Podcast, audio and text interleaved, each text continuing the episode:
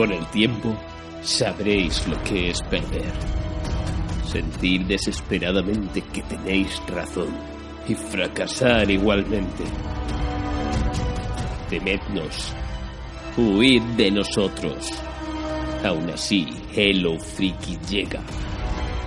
La diversión no es algo que uno tenga en cuenta cuando equilibra el universo. Pero esto...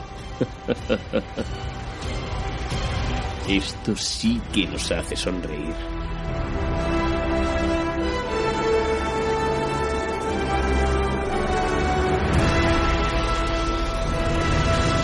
Hello Freaky Podcast.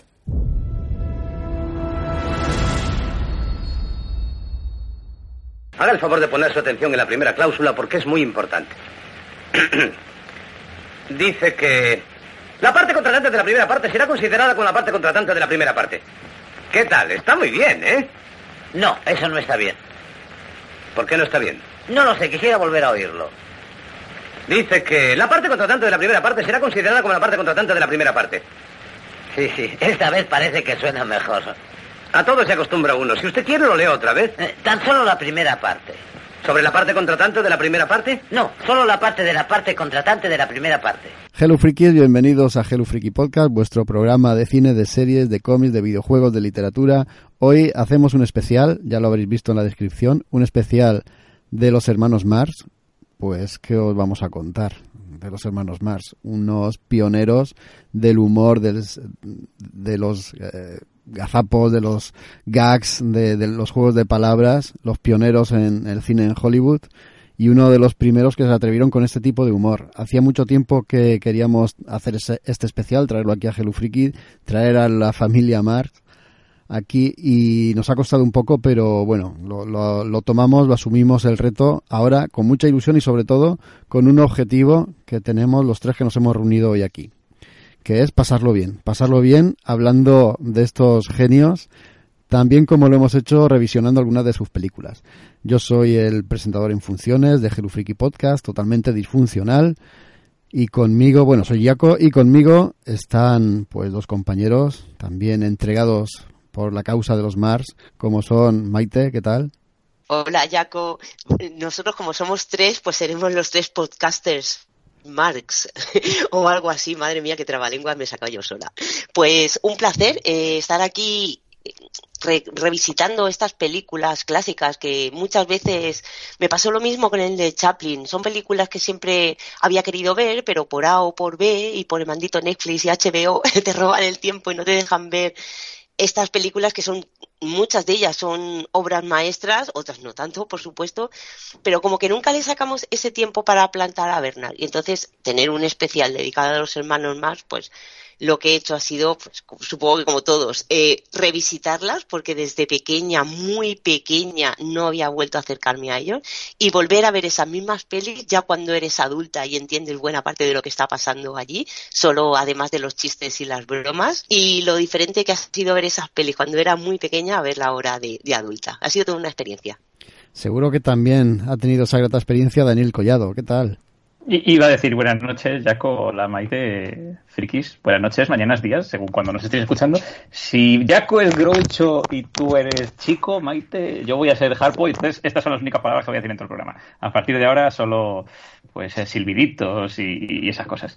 Eh, bueno, yo, yo estoy súper contento, la verdad, de, de, venir a hablar de los hermanos Marx, que, jolín, bueno, sabéis que yo soy fan confeso de las artes dramáticas en general y en particular, pues no solo del teatro, sino de la danza, del circo, de la magia. Y los Marx tienen mucho de esto. ¿No? Tú lo decías antes, Jaco, son, son seres humanos prodigiosos, eh, con prodigioso talento para las artes, que por separado cautivaron al público, yo creo que en todos los medios, ¿no? Hasta la pequeña pantalla en sus últimos años, pero que juntos, pues es, es brutal y que fueron, la palabra que has usado es pioneros, y, y es verdad, eh, yo creo que porque han sido de esos eh, artistas transversales, ¿no? Que han conquistado, pues, vodevil, teatro musical, cine, eh, se adaptaban a todo, pero sobre todo, pues eso, eran talentosos a más no poder y marcaron un antes y un después. Eh, son, es que son inigualables, la verdad. y, y, yo creo que no se ha repetido algo así. Sí, yo, yo creo que hicieron poco cine, la verdad es que hicieron pocas películas, pero han quedado para la posteridad con un humor que no ha envejecido prácticamente nada. Bueno, las películas luego las comentaremos y, y algunas partes sí que han envejecido un tanto mal, pero su humor no, no, no así, no ha sido lo mismo con su humor. ¿Cómo vamos a estructurar el programa? Pues vamos a hablar de estos hermanos, pues vamos a hacer un poco de biografía de ellos, intentando no dar mucho el tostón. Y luego iremos hablando de las películas. Conforme en esa biografía pues vayan llegando los años en los que hicieron cine, nos detendremos con unas cuantas de sus películas. Que si no recuerdo mal, nos, nos detendremos, jope, a ver si soy capaz de vocalizar. Nos detendremos con cinco de ellas, con los cuatro cocos, con eh, sopa de ganso, sopa de ganso. no digo yo. Sopa de ganso, eh, una, noche, en, una noche en la ópera. Menos mal que estás tú, ¿verdad? La, los hermanos más en el oeste. Los hermanos más en el oeste. Y, una y terminaremos con, y ya está. con una noche en Casablanca. Que se me ha hecho a mí la noche también. Vamos a hacer así el programa y vamos a empezar pues por el principio, por esa biografía, por esa llegada al mundo de los pequeños Marx. Si, si me permitís, hago yo un pequeño inicio ¿no? con los primeros años, más que nada hablando de que eran, como en muchos otros casos, yo creo que en casi todos los casos de genios que hemos tocado aquí en Freaky en algún que otro especial, siempre eran o, o, emigrantes o hijos de emigrantes. En este caso eran hijos de emigrantes alemanes. Bueno, su madre era francesa, su padre alemán. Su padre Samuel y su madre Mini. Samuel era un sastre mm, realmente cutre. Eh, en sus memorias, Harpo y Groucho comentaban por separado cómo su padre era capaz de hacer la, las más horrendas tropelías cuando alguien le encargaba una chaqueta o un traje. era capaz de hacer los desastres más, más o menos pensados. Y la madre, pues, eh, era una mujer dada a las artes escénicas. Eso era porque le venía por sus propios padres, por los abuelos de los, de los que luego serían los hermanos Mar, porque el abuelo era mago, se dedicaba a la magia y a dar espectáculos de magia y la madre pues bailaba, tocaba el piano, etcétera.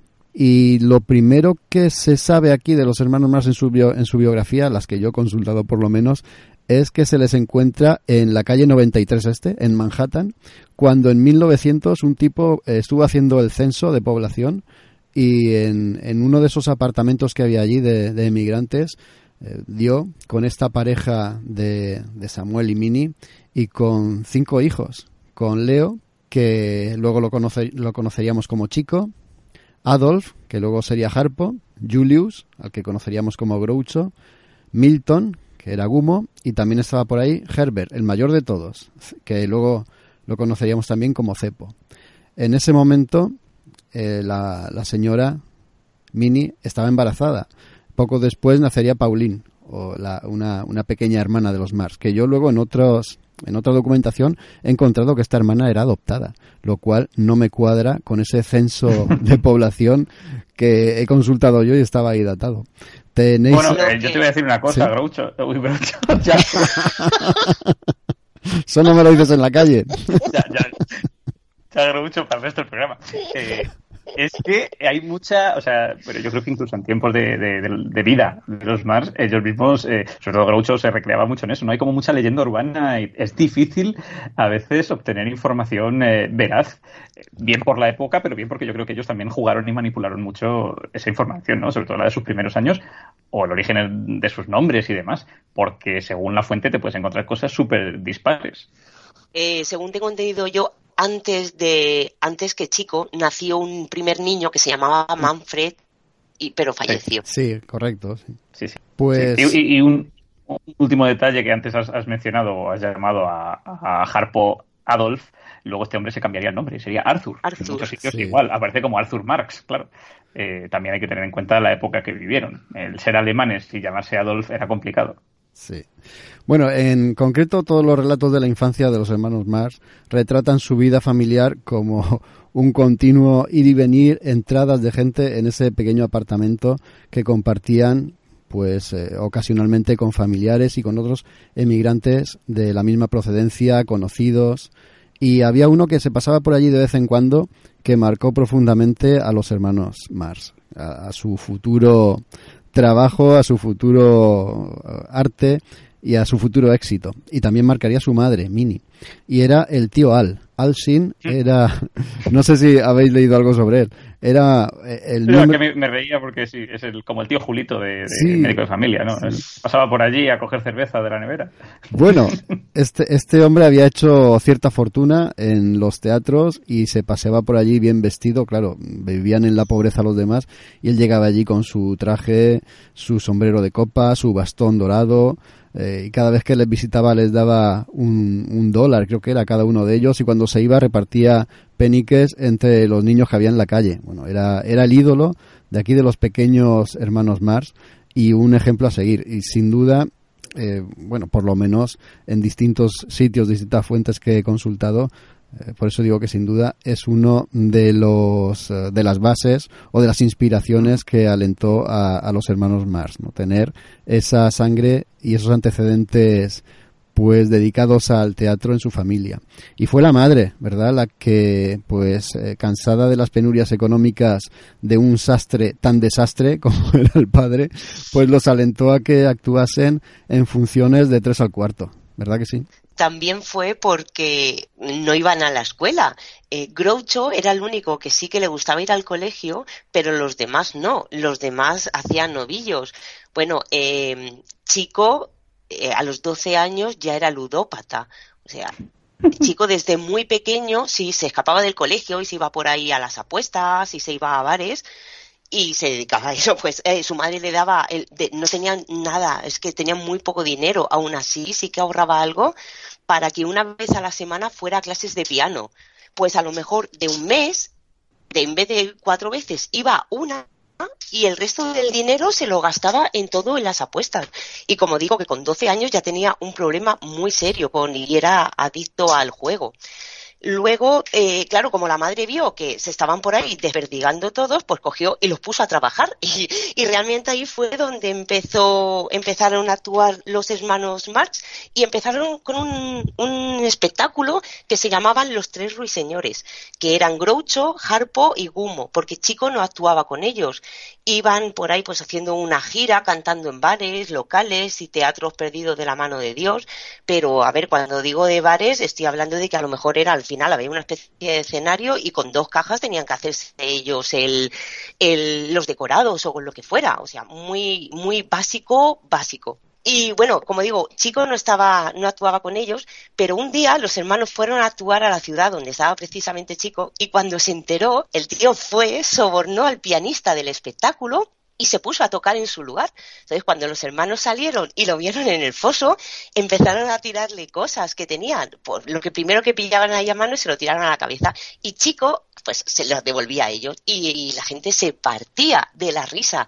Y este fue un punto de inflexión, parece una tontería, pero fue un punto de inflexión muy grande en los hermanos Marx, porque además de que Chico se unió al grupo después de que ese espectáculo saliera también y el grupo se llamó eh, Los Cuatro Ruiseñores, fue eso el principio de, de los de, de, de, los cuatro hermanos como grupo, como tal. Perdona, ¿qué vas a decir?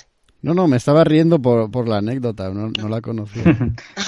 Es que eran super dados a trolearse, o sea, ya, ya sí. en años posteriores, ¿no? Cuando ya eran cómicos reconocidos y demás, el troleo y la improvisación era parte de su, de su espectáculo, pero, pero es verdad que originalmente, eh, pues por un lado lo que dice Jaco, o sea, eran teloneros de tres al cuarto, y por otro lo que dices tú, Maite, al principio pues tenían un perfil que no era el perfil cómico eh, que todos conocemos, lo que pasa es que se dieron una serie de anécdotas, está esa, hay otra famosa, ¿no? En, en, en Texas. Eso es, en Texas, sí. en Texas, que al parecer pues hubo una mula suelta por la calle, la gente, todo el mundo salió del teatro, él dejó ahí como cri, cri, cri, cri.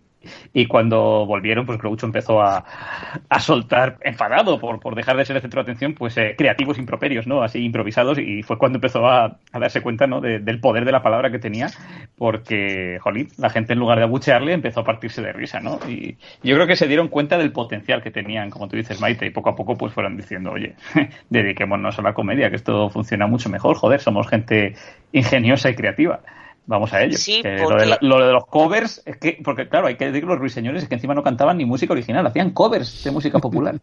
que yo no, no tenía futuro. Sí, y también, pues eso, muy, muy rodeados de lo que ha sido siempre el vodevil en su familia. Entonces, eran músicos, eran acrobatas, eran, eran de todo, o sea, prácticamente hacían de todo, cantaban, bailaban, pero nunca les había dado por la comedia. Entonces, esta, esta escena que les pasó y les ocurrió de verdad fue cuando cayeron y en cierta manera dijeron, oye, ¿y por qué no nos, nos dedicamos a la comedia?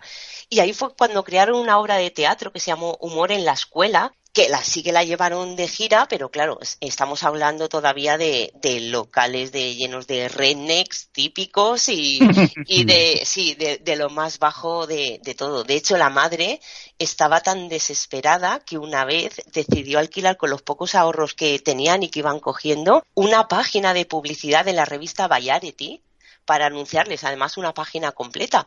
Y en el anuncio ponía que si no reventaban la taquilla, trabajarían gratis. Esa frase la ponía debajo. Y la verdad es que eso les hizo les hizo moverse y, consiguieron bastantes contratos ya dentro de, sí, que seguían dentro del vodevil, pero en locales un poco más presentables, saliendo de estos bares de, de mala muerte donde, donde empezaron. Y hay una anécdota también muy curiosa, bueno, porque avanzamos un poco en el tiempo, empieza la Primera Guerra Mundial y claro, todos los hombres eran llamados a filas y todos tenían que alistarse en el ejército, menos los granjeros, que no lo sabía yo y ellos estaban exentos de, de tener que presentarse voluntariamente o sea, obligados, perdón. Claro, pues ¿qué hizo la madre? Pues compró una granja con gallinas para evitar que sus hijos fueran a, la guerra y saliesen al ejército. Pero se les daba fatal sin granjeros, acabaron vendiendo la granja y tuvieron que ir a alistarse. Pero resulta que ninguno pasó las pruebas, uno por la vista, el otro por los pies, excepto Humo que sí que realmente se acabó alistando y dejó el mundo del espectáculo y al final con el tiempo, con el paso de los años, se acabó convirtiendo en el manager de, de Groucho mm. y de Harpo. Y Cepo fue cuando Claro, Cepo fue cuando ocupó el, el, puesto de Gumo y menos mal, porque ahí os he dicho antes que, que era adicto al juego, pero es que ahora las deudas de juego eran brutales lo que tenía, incluso se había metido en asuntos con mafiosos. Y si seguía en ese por ese camino era carne de presidio total. Entonces, menos mal que acabó uniéndose a a los hermanos Ahí se autofinanciaron una, una película muda que no se llegó ni a estrenar de lo mala que era. Eso no he visto ni escenas y mira que se han encontrado de luego posteriormente cuando estuvieron en televisión y programas de radio y eso, pero de esa película no, no, no he podido ver nada. No, dice la leyenda, se dice, se cuenta, Maite, que la de Humor Risk, que fue su primera peli, que no se terminó ni a completar, de hecho, que hicieron un pase de testeo en el Bronx y que fue tal el abucheo que no, decidieron no terminarla, porque aquello era inviable, ¿no? O sea que imagínate, en el Bronx. Y, la gente, yo, motherfucker, no nos gusta tu puñetera película. Oh yeah. Oh yeah. Y en ese momento, chico, fue cuando se planteó, dice, mira, si queremos ganarnos la vida con esto, tenemos que ir a Broadway ir a los grandes teatros, que creo que fue Groucho, es que macho tiene un montón de anécdotas, es que podría estar creo que toda la noche charlando solo de las cosas que pasaban en, de su vida, porque Groucho creo que le dijo, o sea, y vamos a ir a Broadway a que paguen, eh, imagínate, cinco peniques, no sé, ¿vale? Me estoy inventando, Dice, para que nos vean ahí cuando nos pueden ver aquí por 50 centavos. Y, y Chico les dijo, es que no sabe lo grande que somos. O sea, nosotros no estamos preparados para estar aquí. Y mira, y dieron el salto, cogieron partes de obras ya estrenadas, porque pues, en los tantos años que llevaban de gira sabían qué chistes funcionaban, cuáles no, los habían ensayado mil veces, los que funcionaban pues los habían alargado, los que no funcionaban directamente los quitaban. O sea que realmente tenían mucho material Aún así lo unieron con cosas nuevas que habían ido creando y en 1923 estrenaron, que aquí se llamó en España, y tanto que lo es, la de I'll Say She Is, que fue un éxito y estuvieron de gira durante todo un año y cuando volvieron de la gira pues el cine sonoro estaba empezando y la Paramount buscaba actores que además de de dar bien en pantalla, luego sus voces también eh, funcionaran bien, porque sabéis que, bueno, esto lo hemos hablado con el de Chaplin, por ejemplo, que los actores, muchos actores del cine mudo no supieron adaptarse al cine sonoro. Pues la Paramount estaba buscando y se pusieron en contacto con ellos y fue cuando hicieron eh, la película de los cuatro cocos. Espera, no corras Esta es una de las que vamos. Ah, ¿no? No corras tanto. Porque la de I'll Say She Is se estuvo representando desde 1923 a 1925. Incluso viajaron a, a Inglaterra. Luego volvieron a Estados Unidos, eh, su fama fue creciendo, el, público y la crítica los, eh, los ensalzaba, los querían un montón. Esa primera obra dio paso a otras dos, que, son The Coconuts y Animal Crackers, eh, que se estuvieron, pues, estuvieron en cartel en los teatros en Broadway hasta 1929 incluso. se, llegaron a, a hacer tan conocidos que incluso compartieron mesa con Chaplin. Contaban ellos que en, una de esas comidas con Chaplin cuando lo conocieron fliparon, porque claro, ellos eh, eran actores de teatro, ya eran reconocidos por el público pero no terminaban de ser ricos, ¿no? Y veían a Chaplin que literalmente decían que tenía un camarero detrás de cada silla, que al momento que él chasqueaba los dedos le ponían o le servían o le retiraban comida, ¿no? Entonces se miraron, hablaron y dijeron efectivamente, el dinero no está en el teatro, el dinero está eh, en Hollywood, el dinero está detrás de las cámaras pero ellos sabían que no, no, tenían nada que hacer porque sus números, su humor era básicamente hablado. Necesitaban el sonido y no podían competir con esos cracks del humor como Chaplin, ¿no? que, el, cine mudo y la gesticulación la dominaban absolutamente. Pero efectivamente, al final de, esos años, de 29, principio de los 30, ya el cine sonoro eh, entró y efectivamente la Paramount pues se fijó en ellos, firmaron ese contrato y, la primera obra creo que estaba escrita por George S. Kaufman, un grandísimo guionista que adaptó la primera de, esas películas fue la adaptación de, de, de, Coconuts, que aquí se tradujo como Los Cuatro Cocos. Muy bien, Maite, lo he dicho bien. Perfecto. Tiene más información que yo, o sea que... Sí, luego os contaré, cuando, cuando acabemos de hablar de los cuatro cocos, os contaré una anécdota con Chaplin que es muy buena. Pero vamos a, hablar un poquillo de la peli. Los cuatro cocos, pues, eh, ¿qué decir de esta película? Eh, dirigida por Robert, ¿cómo era? Florney y Joseph Stanley, si no recuerdo mal. Es de 1929. Nada, nada Flore, Robert Flore. Vale, eh, recién salidos de Animal Cracker, salían por la puerta de tramoyistas y se metían a rodar los cuatro cocos de Coconuts.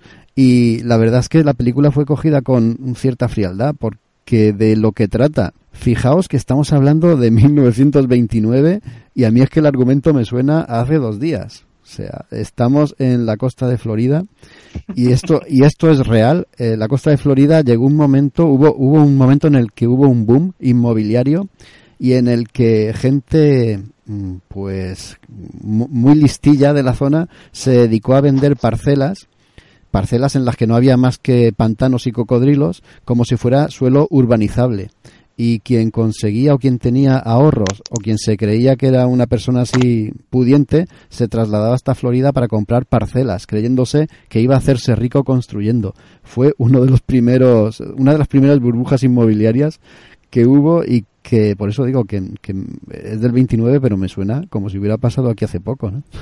sí joder además en plena época del crack es que claro eh, muchas de estas películas de esta época de, de los Mars son casi paralelas a situaciones que hemos vivido eh, en el mundo pues actual de los últimos 10 años, ¿no? Crisis inmobiliaria, etcétera, etcétera. Con lo cual, muchos de los temas, y se ve sobre todo en Sopa de Ganso, ¿no? Más adelante hablamos de ellos, pues eran, o sea, te los puedes traer al presente y analizarlos y, parece que, son de ayer mismo. Eh, aquí es muy gracioso lo que dices tú, Jaco, ¿no? Cuando están subastando esas parcelas, ¿no? Como la gente se vuelve loca. ¿eh? ¡Ah, 21! ¿Quién da más? ¿300? ¿He oído 300? Que hay un momento muy bueno que dice, vendido por 600. Y dice, le compadezco porque se ha llevado usted una pelandrusca. la chica que iba al lado, que dice, está completamente, esto es faltar por faltar, pero que hace mucha gracia. y lo que dice ya con la gente iba a Florida cuando dice, hay muchas oportunidades en Florida. Yo vine aquí hace tres años sin un penique y ahora tengo un penique en el bolsillo. sí, es que... Todos a, a, captar el dinero, ¿no? Groucho hace de, de Hammer, que es el director de un hotel de Florida los cuatro cocos, y allí todo se llama cocos, la playa de los cocos, el paseo de los cocos, bueno, pues el hotel también, los cuatro cocos. Allí está él mm, regiendo ese hotel que se está cayendo, que no tiene a nadie, y allí acuden pues los dos, eh, los otros dos hermanos más, Harpo y Chico, eh, también en busca de, fortuna, son unos pillos que van ahí a, a, a trapillar y a trapiñar todo lo que puedan. Y bueno, allí eh, hay una señora también muy muy hermosa, muy elegante, muy de alta de alta cuna de la aristocracia, que es la, la señorita Potter, que es una, una ricachona a la que Hammer, Groucho Mars, quiere ligarse pues para sacarle el dinero y que lo invierta en ese negocio que se está cayendo que es su hotel. Y aquí yo creo que podíamos pararnos a hablar de Margaret Duman, ¿verdad? Por favor, Margaret Dumont. O sea, yo he sido muy fan de esta señora que era, como decía Groucho, casi eh, la sexta, hermana Mars en este caso. O sea, joder, aparece siempre, aparece casi siempre como ese papel, ¿no? Esa ricachona, las bromas sobre todo de Groucho y casi pareja de, de este, ¿no? En todas las películas. Y la tía era una crack, ¿no? Pues ¿sabéis de cómo la consiguieron? Esta era la anécdota que iba a contar antes. Porque resulta que se fueron a ver un espectáculo de Chaplin y en una de, sus escenas eh, aparecía Dumont y Chaplin le tiraba naranjas. Bueno, dice que los hermanos se morían de la risa de ver eso. Y dijeron, esto lo quiero para mí, esto lo quiero para mí. Pues consiguieron hablar con Dumont, le pagaron y se la llevaron. Y de hecho, la película acaba con ella y ellos tirándole naranjas. Sí, correcto, es el final. Pues eso es un homenaje a cuando, cuando la, metieron parte la hicieron parte del grupo. Pues Margaret Dumont dicen que era tal como la vemos en la película, era así también fuera de su papel, que era una grandísima actriz, había trabajado en el teatro muchísimo tiempo, luego se había retirado, pero luego volvió al teatro y al cine y triunfó, triunfó, entró por la puerta grande, pues haciendo como de, quinta o de sexta hermana Mars, ¿no? Eh, también, no sé si a vosotros pasaba, yo me acuerdo cuando era pequeño, también había un rumor de que era la mujer de Groucho. Claro, es que si tú ves las películas y demás, parece como su pareja artística, ¿no? Constantemente. Y también os iba a decir, ¿no os parece que Margaret Dumont tiene como ese perfil de señor? O sea, desde joven ya, porque... señora. sí, tiene ese perfil de señora a tope que, que, que mantiene a lo largo de otras producciones. Y, joder, es que le pegaba mucho a Groucho, claro. Es que tenía que ser su, contra, su contrapuesto. Siempre era. A ver, sus películas todas eran más o menos iguales, o sea, eran muy estereotipadas. Estaba Groucho, siempre estaba Margaret, que era la ricachona en cualquiera de sus variantes. que Buenaza, porque en el fondo. ¿Sabes? Ella como que siempre al final acaba agachando las orejas un poco con las bromas, hasta se medio enamora de él, ¿no? A mí me da mucha pena cómo la tratan a veces, porque se pasan un montón con ella. Le estábamos esperando. Como presidenta del comité de recepción le expreso los buenos deseos de todos los hombres, mujeres y niños de Libertonia. Déjese de tonterías, toma una tarjeta. ¿Una tarjeta? ¿Para qué quiero yo una tarjeta? Puede quedársela, me quedan 51. ¿Qué me estaba diciendo? Que como presidenta del comité de recepción le recibo con los brazos abiertos. Pues ciérrelos, que se va a enfriar. He pedido su nombramiento porque le considero el más inteligente y hábil político de Libertón. Oh, eso cubre mucho terreno. Oiga, usted también cubre mucho terreno. Más vale que se vaya. Creo que la van a derribar y construir un edificio en el espacio libre. Puede marcharse en un taxi. Si no encuentra taxi, puede usar otro medio. Y si es muy pronto, váyase en minuto y medio. Sabe que no ha dejado de hablar desde que entré aquí. Han debido vacunarla con una aguja de gramófono. El futuro de Libertonia descansa desde ahora en usted. Prométame que seguirá fielmente los pasos de mi marido. Caray con la gorda, no llevo aquí ni cinco minutos y ya se me está insinuando. No es que me importe, pero ¿dónde está su marido? El pobre está muerto. Apuesto a que eso se lo hice usted todos.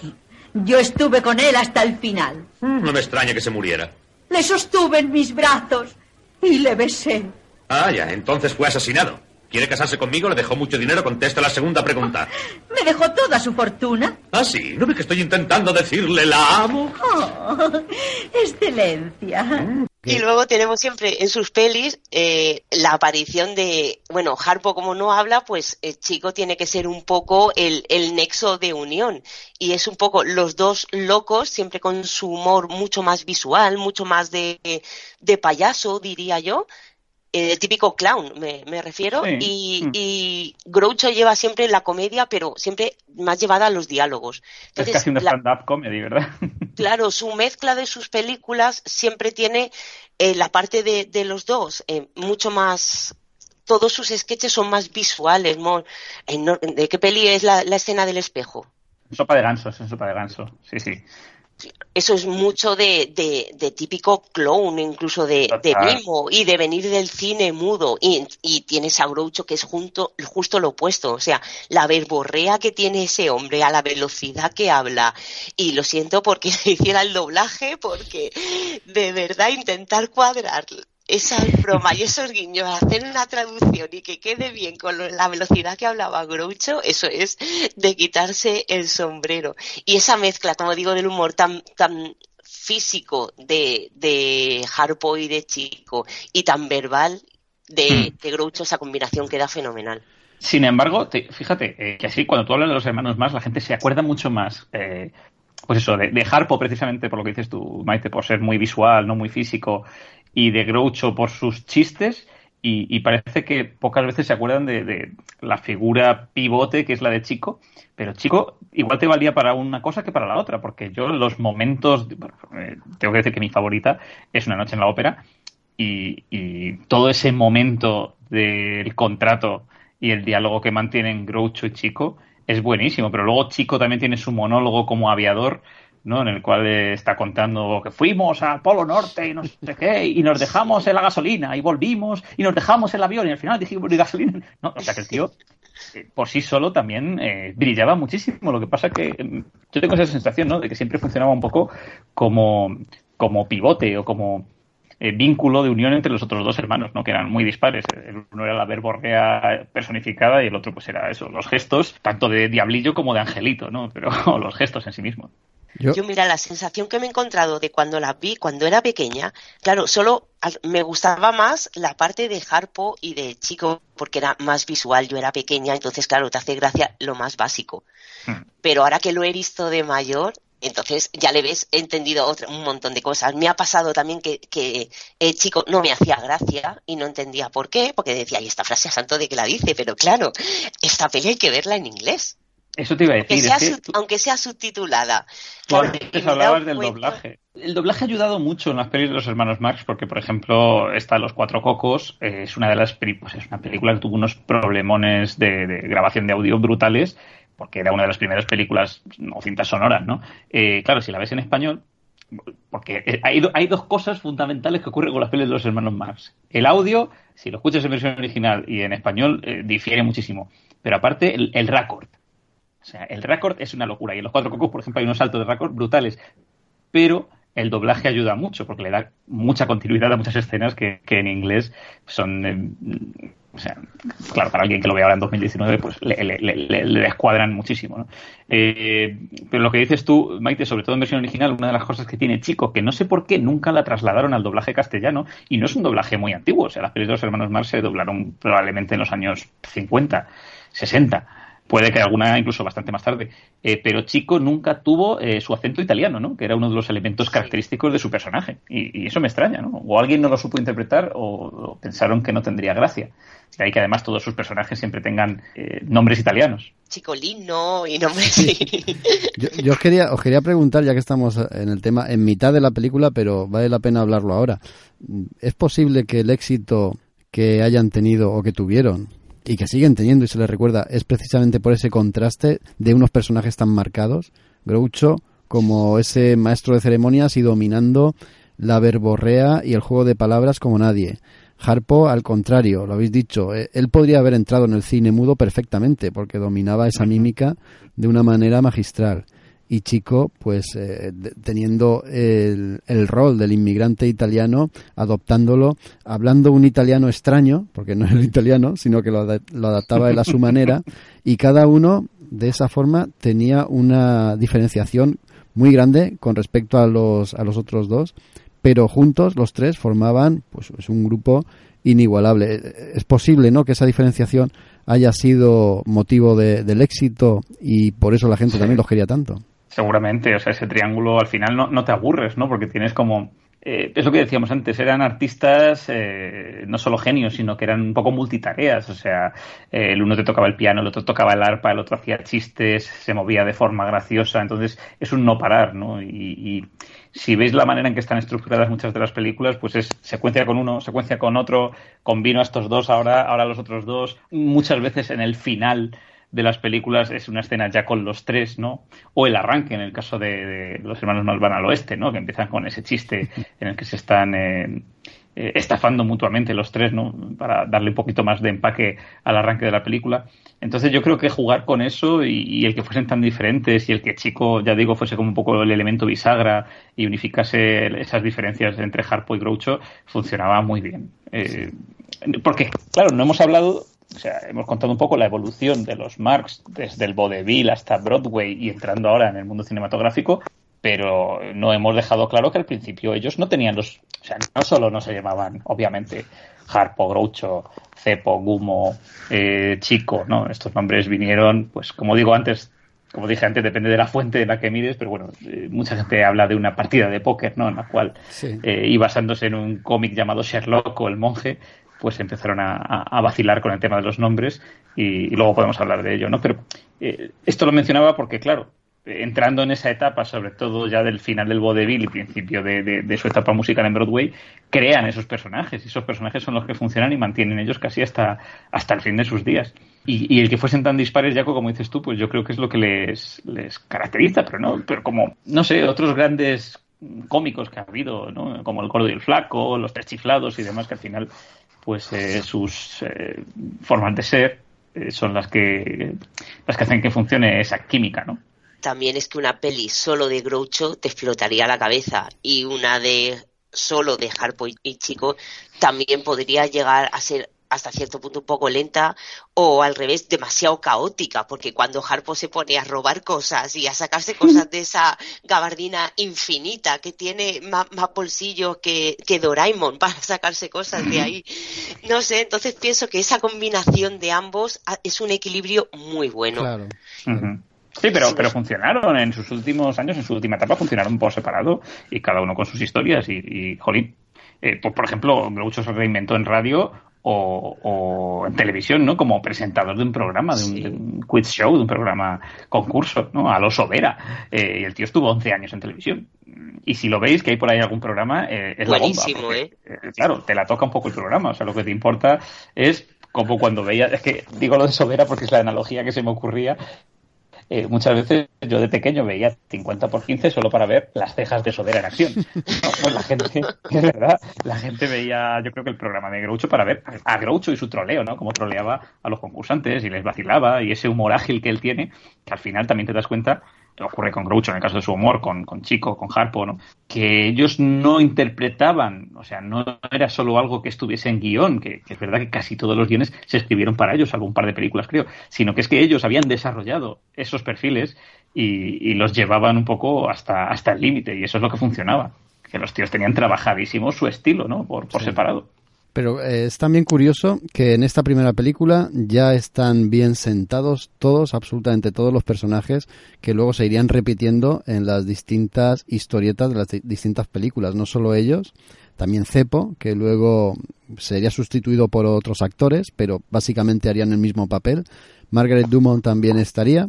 Y, y repetirían la fórmula. Les funcionó y la explotaron de una manera realmente sabia no hemos terminado de decir de qué iba los cuatro cocos porque nos hemos liado con los personajes y con Margaret y con todo eso que valía la pena en realidad. Y bueno, es que tampoco son argumentos realmente enrevesados, sobre todo estas primeras películas. E, e, ese hotel... No. Eh, que... Quizá te ha faltado decir que hay un enredo y un poco de comedia de enredo con el robo de un collar, ¿no? Pero por lo demás no hay mucho más línea argumental realmente. No hay nada más y luego está otra cosa perenne en las películas de los hermanos Mars como son los números musicales. Muy de la época que yo me acuerdo que era pequeño y bueno, me hacía gracia ver a Chico tocando el piano, de vez en cuando a Harpo tocando también el piano, pero sobre todo cuando se ponía con el arpa, me hacía gracia, pero llegaba un momento en que la gracia se iba, porque veía todas las escenas en todas las películas que eran la misma, era un corta y pega. Sí, sin embargo, en la época estaban como esperando, esto es el trick, ¿no? Que llamo yo, el truco de cada uno. Y, parece que la audiencia esperaba ese momento, ¿no? Es como, no sé, es como si ahora ves una peli de la roca y le tienes que ver saltar de un edificio, que todo arda y algo, o, hacer molla, ¿no? Sacar molla con el brazo. Pues, pues era como eso, ¿no? Eh, claro, claro.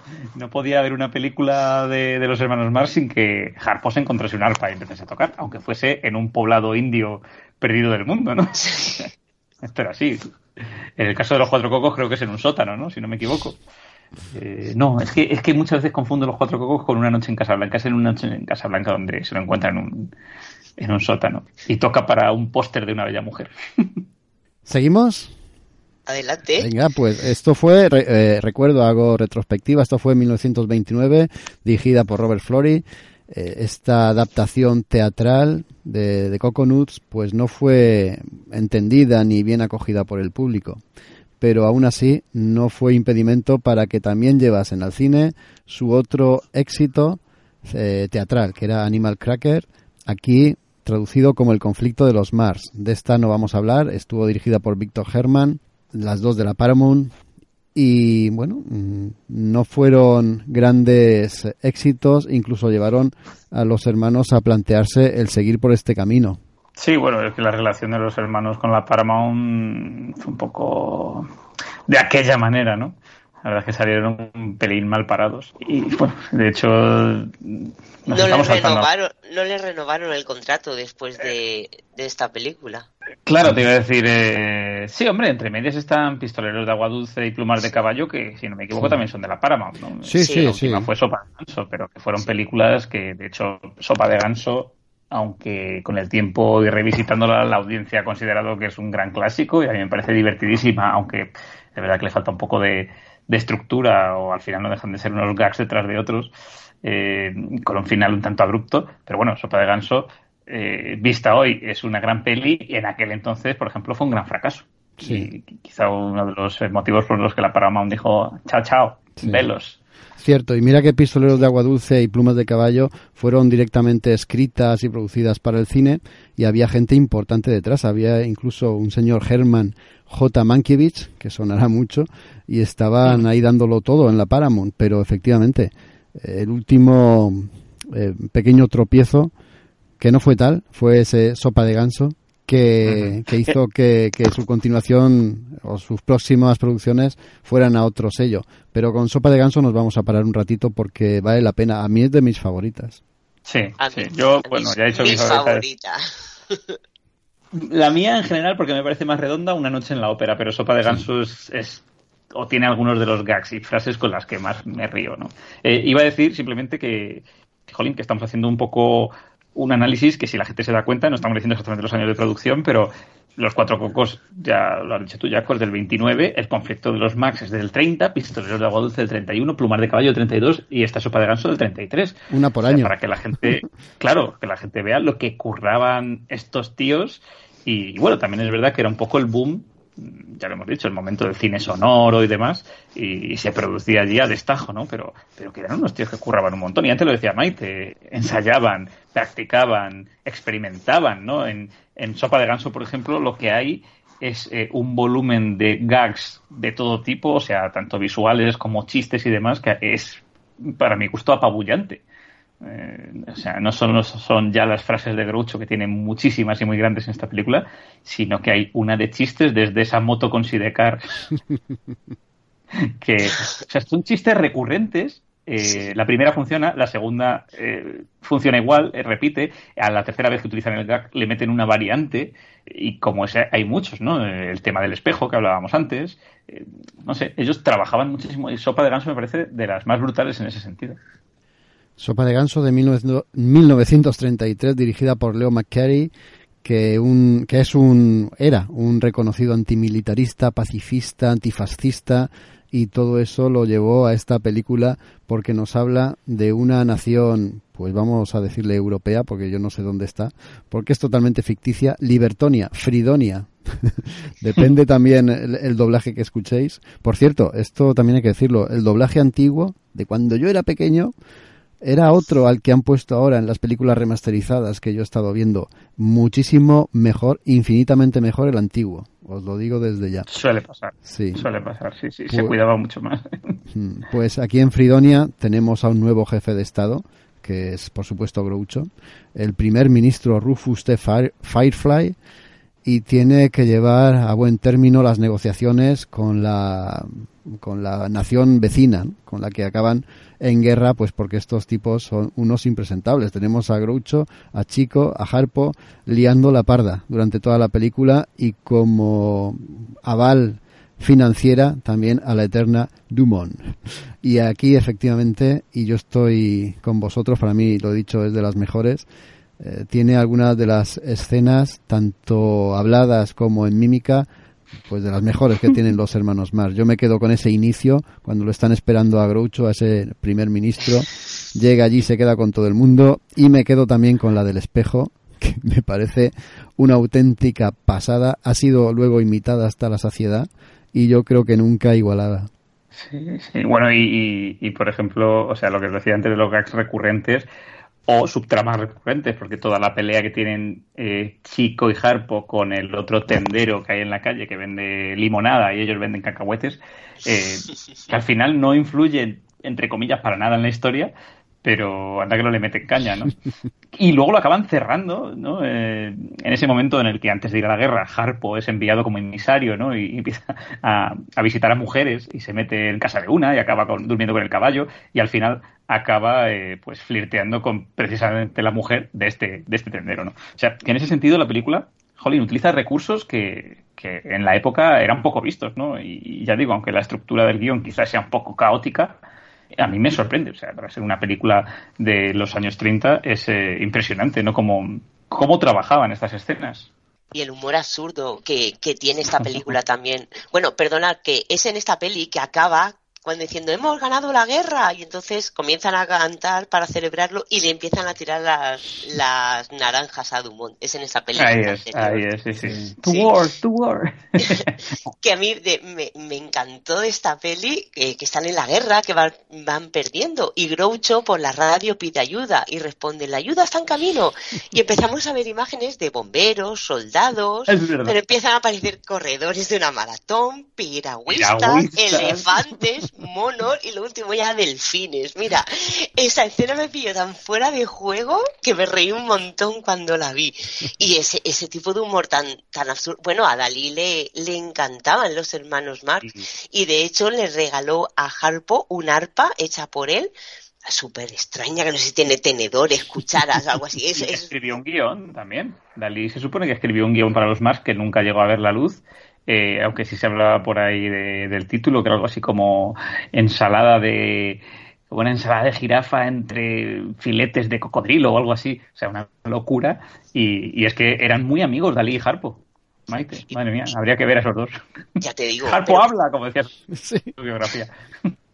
Pero cuando eh, Groucho conoce a, a, Chicolini y le enseña, bueno, eh, habla primero con Chicolini, que, le, que tiene un diálogo ahí súper divertido, en plan, pues le nombro secretario de la moneda, y el otro, pues no quiero el puesto, y dice, pues entonces no se lo doy, y dice, acepto, y que dice, ¿qué acaba de pasar?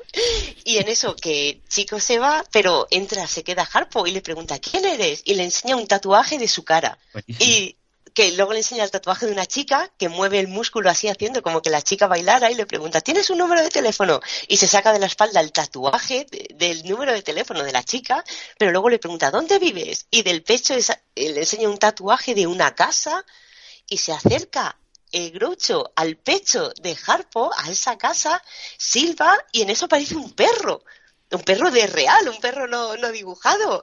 Y ese tipo de humor tan absurdo que, que descoloca tanto. Y mira que los hermanos Marx son hilarantes, son, son muy anárquicos, son, te sí, puedes pero aquí esperar cualquier cosa. A que sí, a que sí. Sí, sí, sí. eh, eh, es que ellos juegan con, con, varios estilos de humor, ¿no? Y también con un humor eh, que en Estados Unidos se llamaba screwball, que hace referencia a esas bolas de béisbol, ¿no? Que, que, van como con efecto, ¿no? Y no se sabe por dónde van a salir. Y eso es un poco lo que mejor refleja su humor, ¿no? un humor que dices, eh, bueno, aquí lo suelto y, no sé cómo va a reaccionar la gente, ¿no? Al final era un poco un humor extravagante. Y, y jolín, eso es lo que mola, lo que decíamos antes, ¿no? Que experimentan con, con ese tipo de cosas. Que yo no sé cuál sería la reacción de la audiencia. O sea, yo viendo las pelis de los Mars me imaginaba los cines de la época y la gente mondándose de la risa. O sea, ni escuchando. Porque claro, hay una cosa también que tienen eh, lo decía antes Maite, la velocidad a la que habla Groucho, pero no solo la velocidad a la que habla, sino el timing de sus chistes. Es que es un taca, taca, taca, taca, uno detrás de otro. Yo me imagino que la gente ni escuchaba tres cuartas partes de los chistes, es que entraban en un bucle de risas que ya no podían salir de él. Eh, eh, lo estamos diciendo, los años son el primer tercio del siglo XX. Es que este humor efectivamente ya existía, pero no existía a este nivel. Había que ser también muy valiente para meter esto en el cine eh, fue arriesgado y lo, hemos estado diciendo, las primeras películas no consiguieron un éxito esperado. Esta sí, la que acabamos de hablar, Sopa de Ganso, de la que estamos hablando, sí que es verdad que se afianzó un poco más, incluso llegó a salvar de problemas financieros a la Paramount. Una carta, mis abogados. Llamar a la policía. He dicho que una carta, mis abogados. Estoy a la espera. Léame lo que ha escrito ya. Honorable Charles H. Hunger. Atención de Hungerdunger, Hungerdunger, Hungerdunger y Marconi. Punto y coma. ¿Cómo se escribe punto y coma? Bueno, ponga una coma. A la atención de Hungerdunger, Hungerdunger... Señores, interrogación. Eh, ¿Pongo esto de... en la carta? No, póngala en un sobre. Y ciérralo después. En respuesta a la suya del día 5 del corriente, paréntesis, tengo el honor de comunicarle que ya hemos recorrido el terreno cuidadosamente. Un poco escabroso, por cierto, pero que está en buenas condiciones. Mm, según lo arriba mencionado, sitúa las medidas previstas en un punto que hace necesario que proceda ipso facto lo que precisamente en este momento, comillas, cierra comillas, comillas, Esperando que ésta la encuentre, quedo afectado. ¿Esperando que ésta la encuentre dónde? Bueno, déjele a él esa preocupación, no sea tan curioso, Jamison. Cotilla. Y seguimos, si os parece bien. Pues eh, tanto fue así que fue esto triunfando que una productora mayor, la Metro, pues puso los ojos en los hermanos Mars y firmaron por dos películas, bueno, firmarían por más, pero llegaron dos películas consecutivas que casi son un corta y pega, Una noche en la ópera y Un día en las carreras. Ambas dirigidas... perdona, ¿sabes cómo llegaron a ponerse en, contacto con la Metro? Fue una partida de bridge. de cartas. Sí. Sí, resulta que, mira, por una vez el, el vicio al, el juego a Chico le, vino bien porque una partida de cartas con Irving Talbert y Chico le dijo, mira, es que estamos acabados. Y Irving fue el que le dijo, no estáis acabados, lo que pasa es que estáis mal dirigidos. Y entonces él le puso en contacto con alguien de la Metro y ya tuvieron un pedazo de contrato porque eh, un contrato muy bueno porque lo primero que hicieron es ponerle a sus pies un equipo de guionistas. Eh, entre ellos estaba George Kaufman, George S. Kaufman, y claro, y tenía un equipo de vestuario, de, todo, todo, todo dirigido y enfocado solo a los trabajos de, de, la metro. Que fijaos del origen tan humilde, de dónde vienen y de actuando donde actuaban, a que ahora mismo tengan realmente metro, media metro Golden Mayer expresamente para ellos.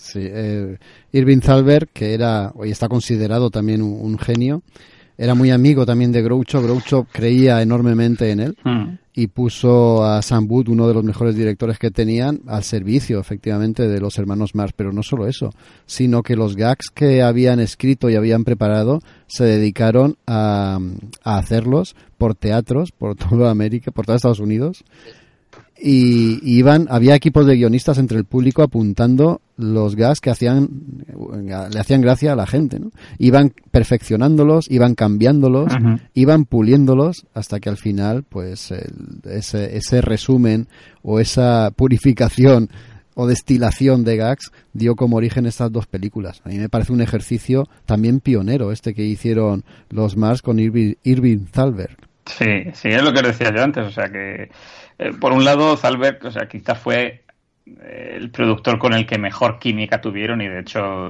pues eh, murió al poco de empezar a rodarse me parece que un día las carreras y, quizá no se volvieron a encontrar con un productor eh, con el que ya digo funcionasen tan bien porque era un tema que como dices tú Jaco o sea el tío le daba libertad de venga iros a experimentar a, salir ahí a Seattle a San Francisco a interpretar los gags en vivo de por ejemplo de, esta noche en la ópera, ¿no? Los tíos salían y testeaban a ver si les funcionaban los chistes, a ver si había que darles el girito, lo que decía, el timing, los silencios, jolín. Y, es que esto, pues, eh, en el eh, sistema hollywoodiense de la época no, no, se veía, ¿no? O sea, que al final tenían una, una metodología pionera prácticamente y con este tío, pues estuvieron con Zalber súper, súper a gusto, ¿no? Y, se nota en estas dos películas en concreto, Una noche en la ópera y Un día las carreras, yo por eso digo que son las que mm, son como más redonditas, ¿no? Quizá después ya entraron en otro tipo de, de declive, eh, se puede, se puede discutir, ¿no? Eh, también entrábamos en una época en la que funcionaba mucho o arrancaba esa comedia romántica que también se sumaba a, la comedia screwball que os decía yo antes y que estaba también marcada por un sistema de, de parejas, ¿no? De, del Costar System, ¿no? Tenías a gente como Cary Grant y Catherine Hepburn, ¿no? Haciendo sus cositas. Y claro, los Mars funcionaron bien como equipo eh, con Zalber. Zalber supo sacarles el máximo partido en esta época. Luego el resto de productores yo creo que que no entendían bien cómo funcionaban los Mars y tampoco les daban lo que ellos querían, ¿no? porque ahí de fondo lo decía antes Maite, pues estaban Gumo y sobre todo Cepo, que Cepo tenía su propia agencia y era el que eh, pues era el manager de los Mars, bueno, y de Gable y de, eh, Lucille Ball, ¿no? que muchos la recordarán por la primera sitcom de la historia. Y jolín, pues eh, Cepo también se lleva muy bien con Zalberg y le pedía las cositas y el producto se las daba. Y después yo creo que se vieron un poco fuera de juego. Eh, nos quedamos un ratito con una noche en la ópera. Yo también creo que es la mejor.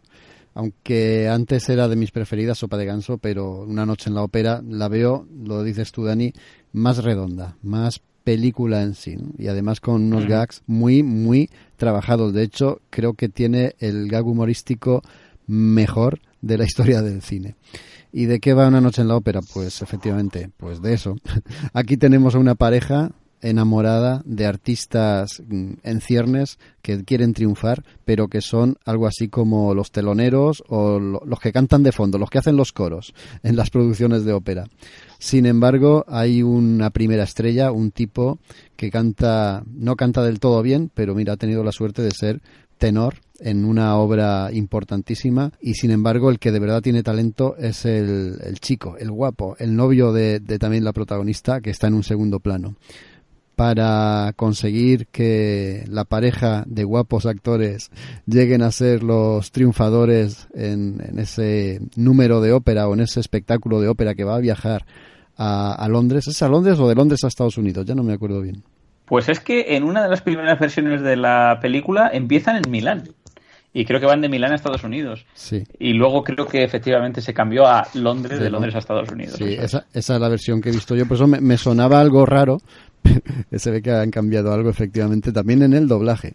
Entonces, bueno, aquí tenemos esa pareja que va, persiguiendo un fin y los hermanos Mars son los que van a ayudarles a conseguir ese fin. Es un, un, un guion que luego se repetirá en un día en las carreras, cambiando la ópera por una clínica una clínica, no como las de ahora, sino una clínica donde iba la gente a descansar.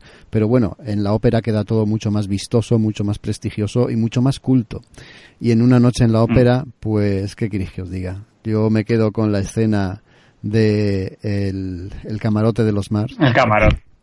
Creo que eso es lo, mejor que he visto en mi vida en una película de humor. Sí, sí. Yo, mi, momento álgido de la peli, o sea, mi, parte favorita que la podría ver en bucle es desde que Groucho se encuentra con Chico, con Fiorello. Bueno, Groucho que es Otis Driftwood, que a mí me, flipan los nombres de Groucho, pero este es el que más. Desde que se encuentra con, con Chico y comienzan a, hablar del contrato ¿no? de, de Baroni, que es este, este cantante de coro ¿no? que quiere ser eh, pues, eh, artista de primera línea, eh, que además acaban de dejar a Cao al, al otro cantante, al, primer estrella, ¿no? que es Las Parry, empiezan a negociar en la primera parte de la parte contratante, famosa, escenísima.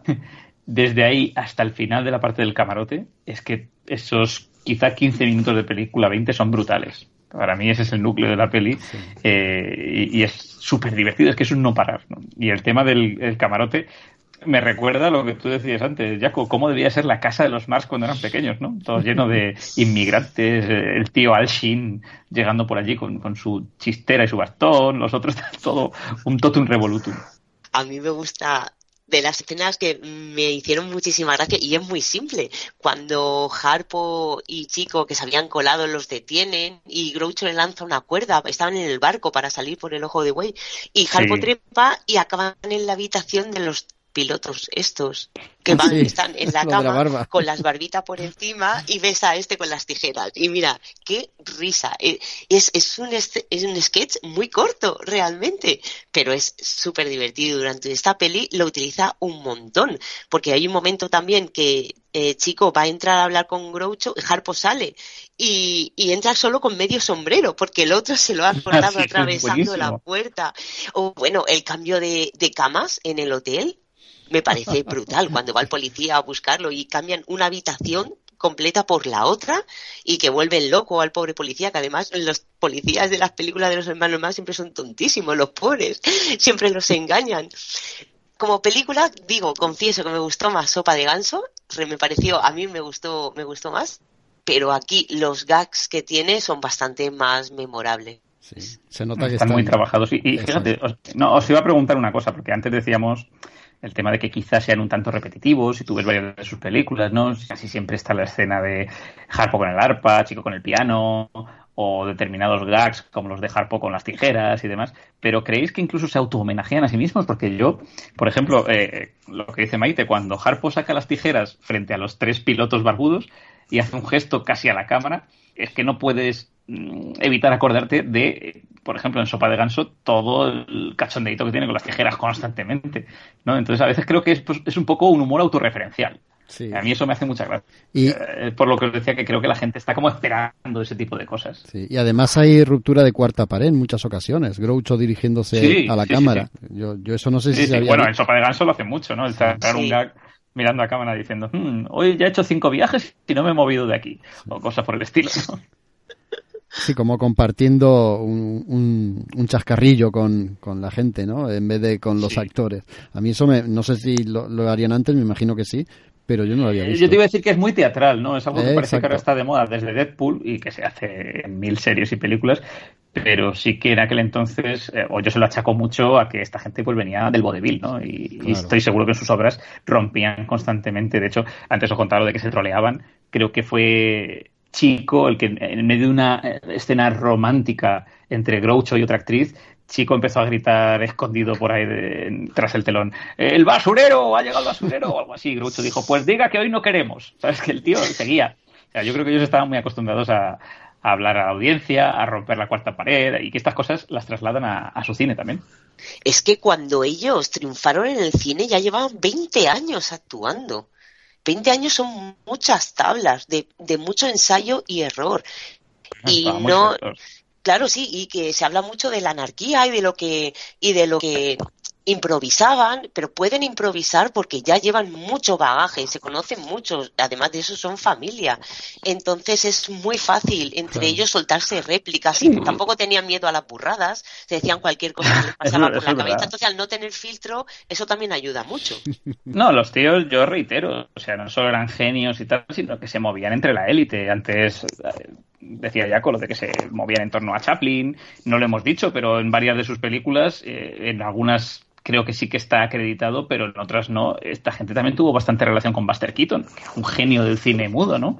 Eh, y, jolín, pues Buster Keaton les eh, trabajaba un poco con ellos como asesor, ¿no? En, en- muchos de estos temas, ¿no? De, de- de- del humor físico, de, cómo expresar en escena. Eh, o sea, al final, por eso digo que reitero, eran gente con talento, pero era gente que trabajaba muchísimo lo que estaba haciendo. O sea, si hoy en día podemos hablar de la figura del comediante, del, del cómico de stand-up, ¿no? Que trabaja sus monólogos y sus, sus eh, pausas y sus silencios y sus cosas, esta gente trabajaba todo, a todos los niveles. Y, y sin ser expertos. Al final, por ejemplo, Harpo, que dec- decimos que tocaba el arpa, pero Harpo nunca estudió arpa. O sea, era un tío autodidacta, que le decía a su hijo Bill, Bill Marx que, que tenía una arpa hasta en el baño, decía, cuando iba a hacer sus cosicas, pues el tío seguía tocando. Oye, O sea, qué- yo creo que eran unos qué buena eh, obsesivos, ¿no? De lo suyo. Sí, la verdad que no está mal. Oye, Voy eh, a poner ahí una guitarrita.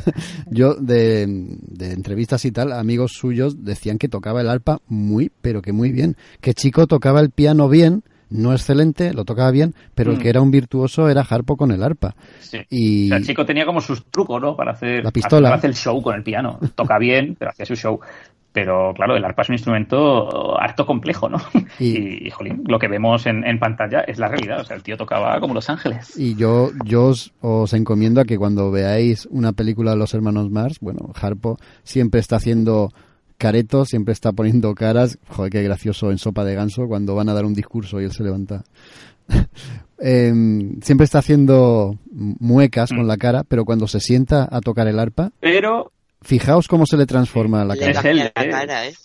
Ya, yo flipé, sobre todo, si no recuerdo mal, creo que la primera vez que flipé, porque además le hacen un plano, es en Noche en la Ópera, que están en el barco, ¿no? Y al principio él entra, digamos, en escena vacilando e imitando a Chico, que acaba de tocar el piano, y él entra aporreando el piano y jugando con los niños, ¿no?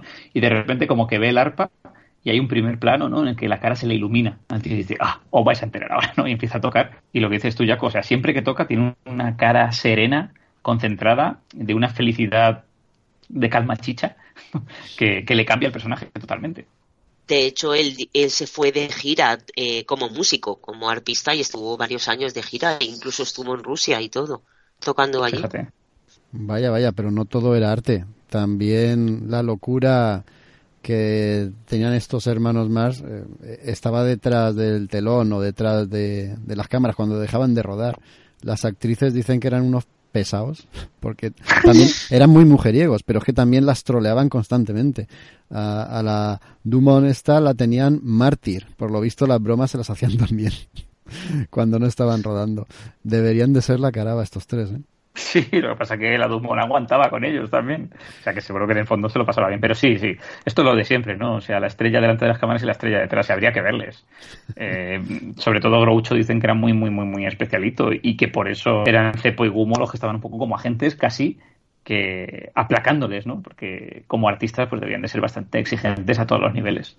No creo yo que fuesen muy por culeros, en el fondo, para lo que podía haber en la época, ¿no? Pero sí que debían de ser bastante estrellitas. Por lo que podían Sí ser, que la cosa, después de, de un día en las carreras, eh, que ya que se fueron de la metro, eh, fueron a la RKO, que ahí hicieron El Hotel de los Líos, que fue la primera película que no fue expresamente eh, hecha para ellos, no tenían guionistas a las cartas, y que fue un fracaso.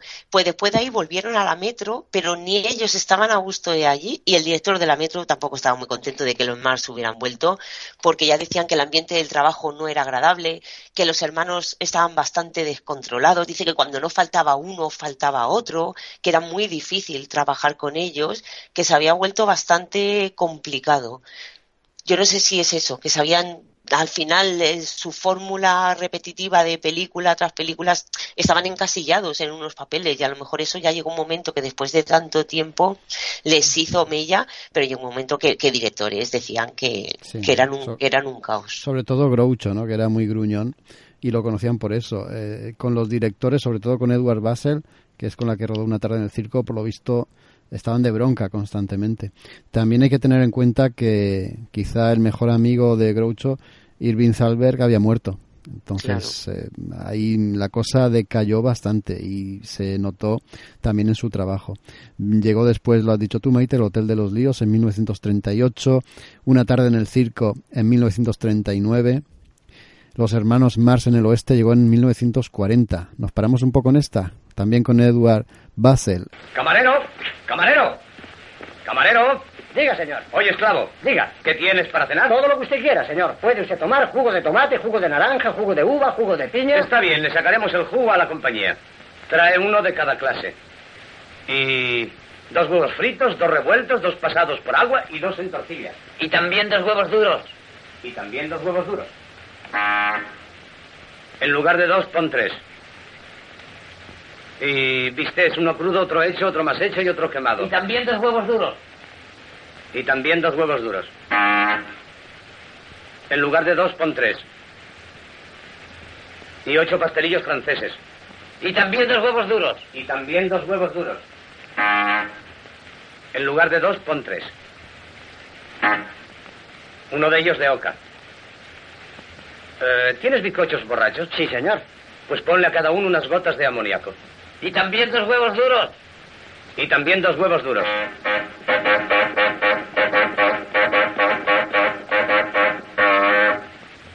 No sé si es que hay niebla o si tienes que traer media docena más. Aquí los problemas de ego de Groucho y Edward pues chocaban constantemente. Le gustaba al director repetir escenas y, y Groucho pues, eh, pues, pues no le apetecía hacerlas. Eh, Era más de teatro, lo hemos estado diciendo todo el tiempo, y él daba bien o, o daba por buena las escenas que rodaba por su- con sus hermanos y fue un poco problemático el rodaje.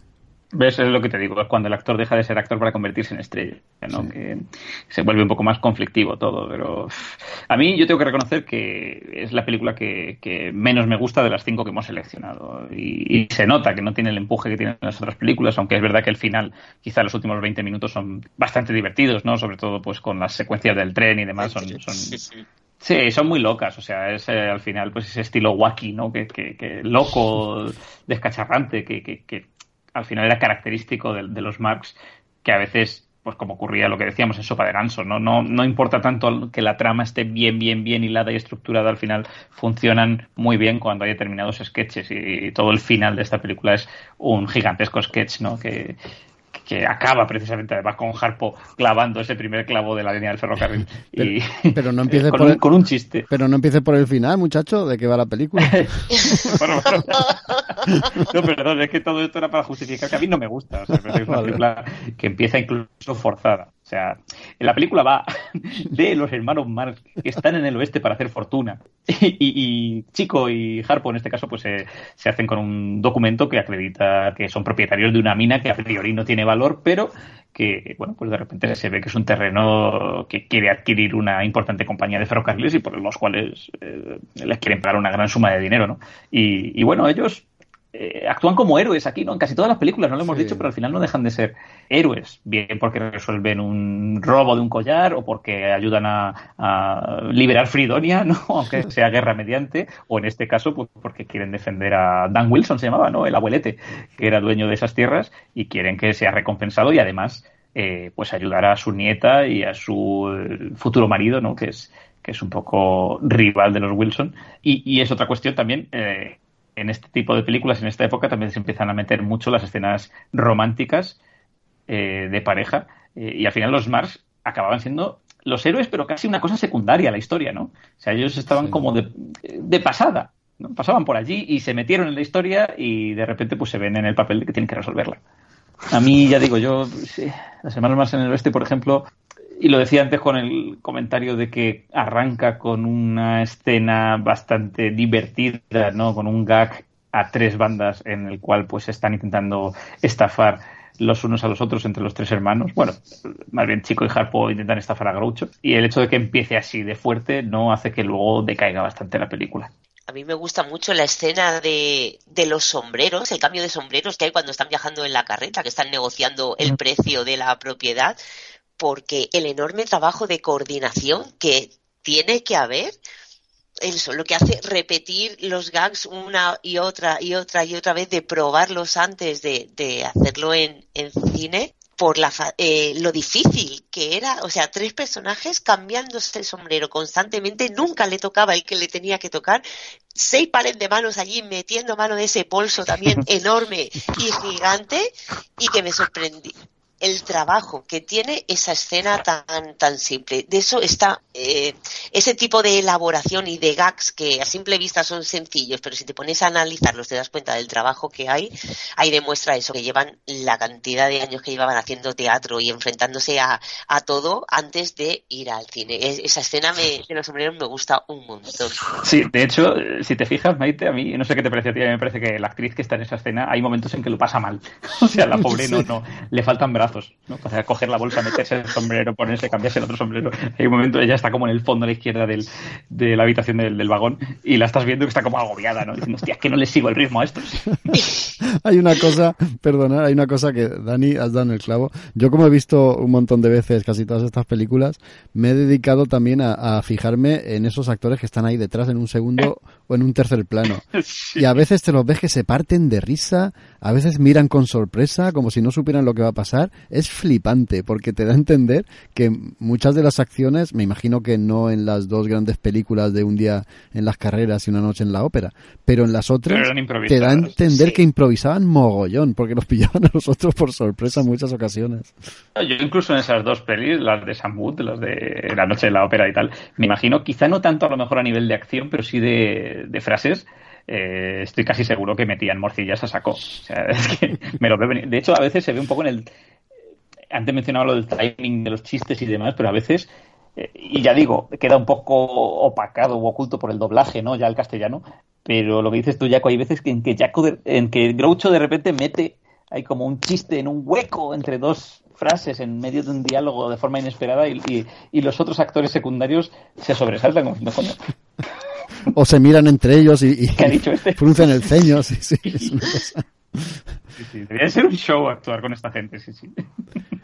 Yo de... lo mejor, Didi, perdona, la parte del tren, la parte del tren entera, desde que se suben al tren al final, es el gran apoteosis de, de la película y está lleno tanto de frases eh, lapidarias como hay acción, porque también atravesan el tren por arriba, por abajo, le persiguen los malos, es que hay prácticamente de todo. Y luego, por supuesto, Groucho, la, cuando está leyendo el que quieren parar el tren y dicen, ¿esto cómo se para?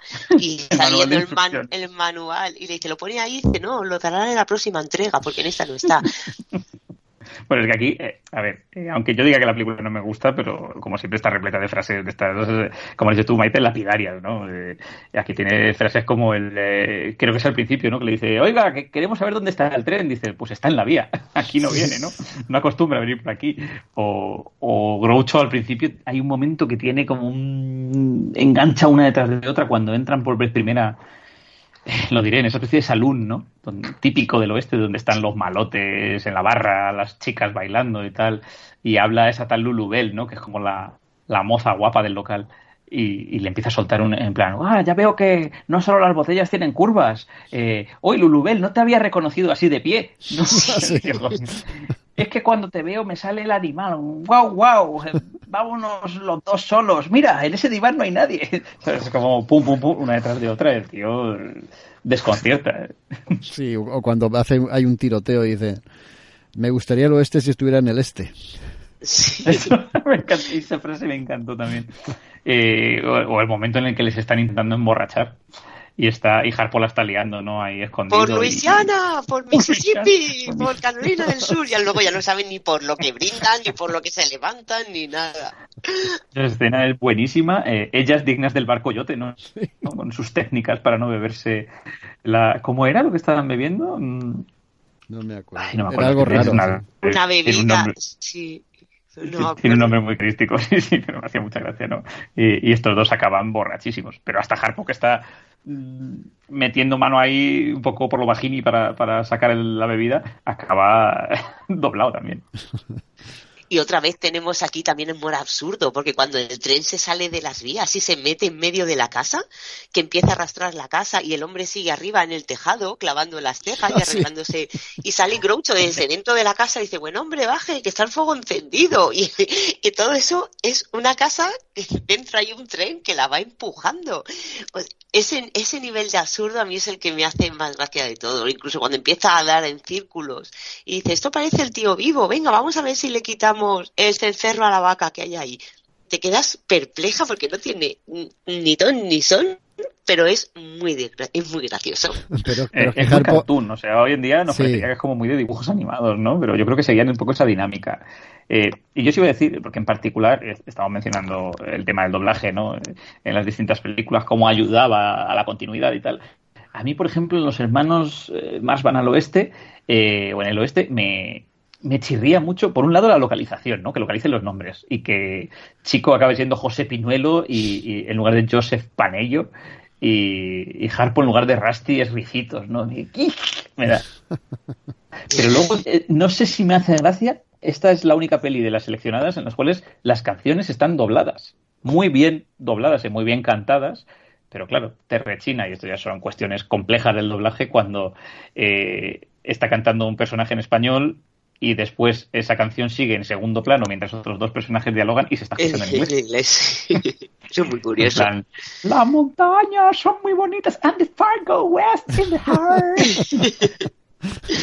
Pero, y a ver, ¿y cómo hubieras arreglado tú lo de Timber? Lo de traer madera. más madera. Claro, claro, no, no. Que no, es, no es más madera, es traer madera que no sé por qué popular, popularmente no sé por qué yo juraría que era más madera en mi cabeza te lo juro que era más madera y no luego lo escuchas y es traed madera. Traed madera sí sí. Pero claro pero el timber original cómo lo traduces no sí como timber es madera es leño es madera eh, bueno eh, es que hay cuestiones, ¿no? No, no sé ya si me parece que es en, en los, eh, los, cuatro cocos, donde hay un momento en el que Groucho está diciendo dos o tres de sus frases encadenadas y de repente canta y canta un trozo de un bolero. Eh, es que ya no sé cuál es, Amor a media luz o yo, vete tú a saber. Ah, ¿no? Pero claro, son cosas del, del doblaje, no sé si lo recordáis. ¿no? Sí. sí. No la sé, versión original ni de coña, ¿no? no sé tampoco la película exacta, porque me pasa como a ti, ya se me mezclan todas, pero eh, si no era eh, Los Cuatro Cocos, era Sopa de Ganso. Sí, en una de estas. Eh, claro, puede ser un puede ser un trabajazo de la adaptación, ¿eh? estas cosas, si no lo, lo ves y lo comparas lo, la versión original con la versión doblada, a lo mejor cantaba algo súper norteamericano que a nosotros nos dejaría con el culo torcido y optó por meter esa frase y dices, ah, muy bien. Y, quizá en su época, porque al final también eh, el doblaje tiene tendencias según la década, ¿no? Entonces, bueno, pues puede cuando se doblan los hermanos más en el oeste estuviese de moda eso, el localizar nombres, doblar las canciones y demás. Y, para mi gusto funciona, ¿eh? A ver, visto a día de hoy, 2019, pues oye, estamos muy acostumbrados a la versión original de los subtítulos si hacen falta pero, pero en aquella época entiendo que, que doblasen las canciones y a la gente seguramente le gustase más. Porque tienen mensaje en casi todas las pelis de los hermanos Max. Por ejemplo, en Sopa de Ganso, todos los himnos a Fridonia no solo tienen mensaje, sino que es un gag recurrente, ¿no? Cada vez que cantan ese himno eh, con el que arrancaban, con el que mencionabas tú, Jaco, que, aparece Groucho por detrás de todos mientras todos cantan Libre Fridonia. Tienen algunos números eh, importantes, ¿eh? Tienen uno de, jazz con música y muy cañera en la de un día en las carreras, que está muy bien al final. No sé si os acordáis. Sí, a ver, es que hay, fíjate, curiosamente, eh, Los Cuatro Cocos, por ejemplo, que es considerada musical y que además procedía de, era un musical de Broadway, no tiene números tan potentes como luego estas, las películas ya de esta época, ¿no? Eh, desde sí desde una noche en la ópera quizá hasta el final de sus de sus producciones. Eh, eran mucho más musicales o por ejemplo en este en el oeste eh, son puramente musicales al final son canciones y tienen una que es preciosa no que cuando van en la carreta esa mola muchísimo. Después de, de, esta que fue en el 40 un año después jope es que llevaba una producción llevaba una marcha un año después llegó Tienda de Locos que tampoco fue una gran película Charles F. Reisner fue el director y bueno, las últimas películas ya forzarían la separación de los hermanos Mars, además con también apuros económicos importantes. Más que forzar la separación, los apuros económicos de Harpo hicieron que se reuniesen para rodar tres nuevas películas. ¿Esta con quién? Con United. Con United. Con United. Pues eh, rodaron una noche en Casablanca en 1946. Esta también la hemos visto, de Archie L. Mayo. ¿Y qué tal? A mí me gusta. Reconozco que el final se me hace largo, se me hace pesado, pero toda la parte del hotel y toda la parodia a la Casa Blanca clásica me parece bastante graciosa. Bueno, sí, que además fueron hasta denunciados por la Warner, ¿no? por el tema de, parodiar la peli de Bogart. A mí se me hace una de las más divertidas también. O sea, así como ya digo, la anterior en el oeste o la anterior seleccionada, me parece que tenía sus bajones. Esta película creo que mantiene el ritmo y creo que vuelven a jugar mucho con gags, eh, algunos primigenios, que incluso, no sé si es por el hecho de que también transcurre en un hotel, me recuerdan mucho a, los cuatro cocos, ¿no? Pero tiene, tiene gags muy, muy, muy memorables. Ese medio banquete que se pega Harpo cuando le pone chico como de guardaespaldas barra conejillo de indias de Groucho probando su comida, eh, como le dice chico, eh, quiero ser su guardaespaldas. Claro, esto, por ejemplo, es otra cosa que en español no tiene mucho sentido. En inglés le dice, I wanna be your bodyguard, y le dice Groucho, lo que no me gusta es mi cuerpo, mi body. y dice, pero que yo le, le hago de guardaespaldas por 50 euros por 50 dólares protejo su vida o algo así. Le dice, no vale tanto, mi vida no vale tanto. Vuelven a esos, esos gags y, también el final, pues es otro final eh, como el del tren de, de Go West, de en el oeste, ¿no? De, locura, en este caso con un avión. Es, es, muy de peli de acción, o sea, eh, se estaban yendo ya como, se estaban como metiendo en otros géneros, casi de la aventura y la acción no sigue teniendo también escenas memorables. Bueno, me ha hecho mucha gracia antes cuando Dani has comentado lo de que en cualquier momento aparecía un arpa. Es que aquí, en el hueco del ascensor, hay que separar el ascensor y sale Harpo por el techo del ascensor para intentar eh, buscar una salida y encuentra un hueco y se mete y ahí está escondido el tesoro. Que vemos que hay pinturas, hay oro, monedas y un arpa. O sea, primero cómo han metido el arpa y eso primero.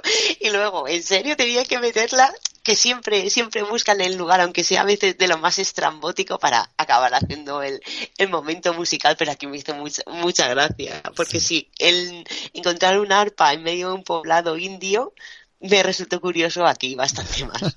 Tú imagínate, Harpo tocando el arpa y Groucho encerrado en el ascensor esperando.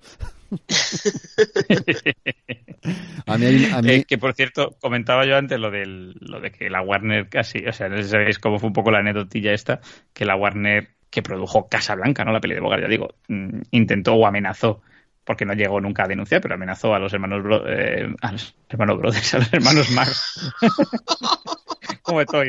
Eh, estamos este finos todos, ¿eh? Estoy, que me han dejado, me han dejado todo loco. Eh, las películas de los más les amenazó, ¿no? Por, decir que habían plagiado un poco el rollo. Y por básicamente no fue tanto por la trama como por usar la película Casablanca en el título. Y Groucho fue a decirle, bueno, vosotros estáis usando Brothers, que por eso digo Brothers, en Warner Bros. Y, yo no os estoy denunciando porque nosotros somos los, eh, los Marx Bros, ¿no? Entonces, joder, el tío como se la gastaba también. A mí hay una escena que me, es muy graciosa y es cuando llega una pareja, pues de, no sé si de avanzada edad, bueno, sí, entrando ya en la avanzada edad a pedir una habitación y además gente con dinero. Queremos la mejor, lujo. queremos la, la, más lujosa, así imponiéndose, la más lujosa. Y Groucho, mm, pero ¿es su mujer? ¿Cómo que es mi mujer? A ver, el libro de familia. ¿Qué viene con una pelandrusca aquí? Es mi mujer, pues entonces le compadezco. Cosas así. Esa escena es muy graciosa. No sé aquí dónde le dice, debería darle vergüenza. Si esa es su mujer, debería darle vergüenza a usted o algo así. Claro, como habían muerto los anteriores de, del hotel, llega Groucho, le pregunta, dice, ¿qué le pasó al anterior gerente? Y dice, pues que se murió de forma natural. Así como diciendo que no lo han asesinado. Y Groucho vuelve a preguntar, ¿y al anterior? Dice, pues lo pillamos robando y tuvimos que echarlo. Dice, ah, ¿ustedes quieren a alguien que no robe? Pues entonces hasta luego. Y coge y se va. siempre dentro de la picaresca y siempre del... porque ellos sinceramente son unos muertos de hambre y llegan a, cualquiera mm. de sus escenarios diversos y lo que intentan es conseguir algo y, y son capaces de hacer por hacerse pasar por cualquiera y meterse en cualquier embolado con tal de acabar consiguiendo algo de, dinero. Eh, en los cuatro cocos es cuando, cuando Harpo tiene tantísima hambre que le echa sal al teléfono y se lo come y se bebe la tinta de, la pluma de escribir. Bueno, y aquí se come una taza, una vela, la taza del café que le dice Groucho, si no le debe el café lo hará la taza, ¿no? el tío se lo come todo. Eh, que por cierto, eh, en el caso de Harpo, llegado a esta película, y empezando por los cuatro cocos, habéis visto también la evolución de su peinado. O sea, en los cuatro cocos, en teoría, era pelirrojo, porque es como de un rubio muy oscuro, y aquí ya, eh, que a mí se me hacía súper raro al verla, ¿no? En el caso de, de, Una noche en Casablanca, no lleva ni peluca, ya tiene el pelo teñido y rizado para la ocasión. no me fijé yo en tanto, ya pero... mimetizado con su Sí, pues es que a mí me raya mucho. Así lao, así lao fino, Dani. Hostia, no, es que a mí me raya mucho peluca, peluca, peluca. Y de repente en esta, en esta película dije, oye, ya no lleva peluca. No, no, el tío lleva el pelo ahí teñidito. Soy yo. No sé si es porque también tiene como escenas mucho más físicas, pero yo ya me estaba fijando en eso.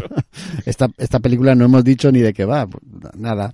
El Hotel Casablanca, en el que se alojan los nazis. Ya sabéis, la película Casablanca clásica, si es una copia.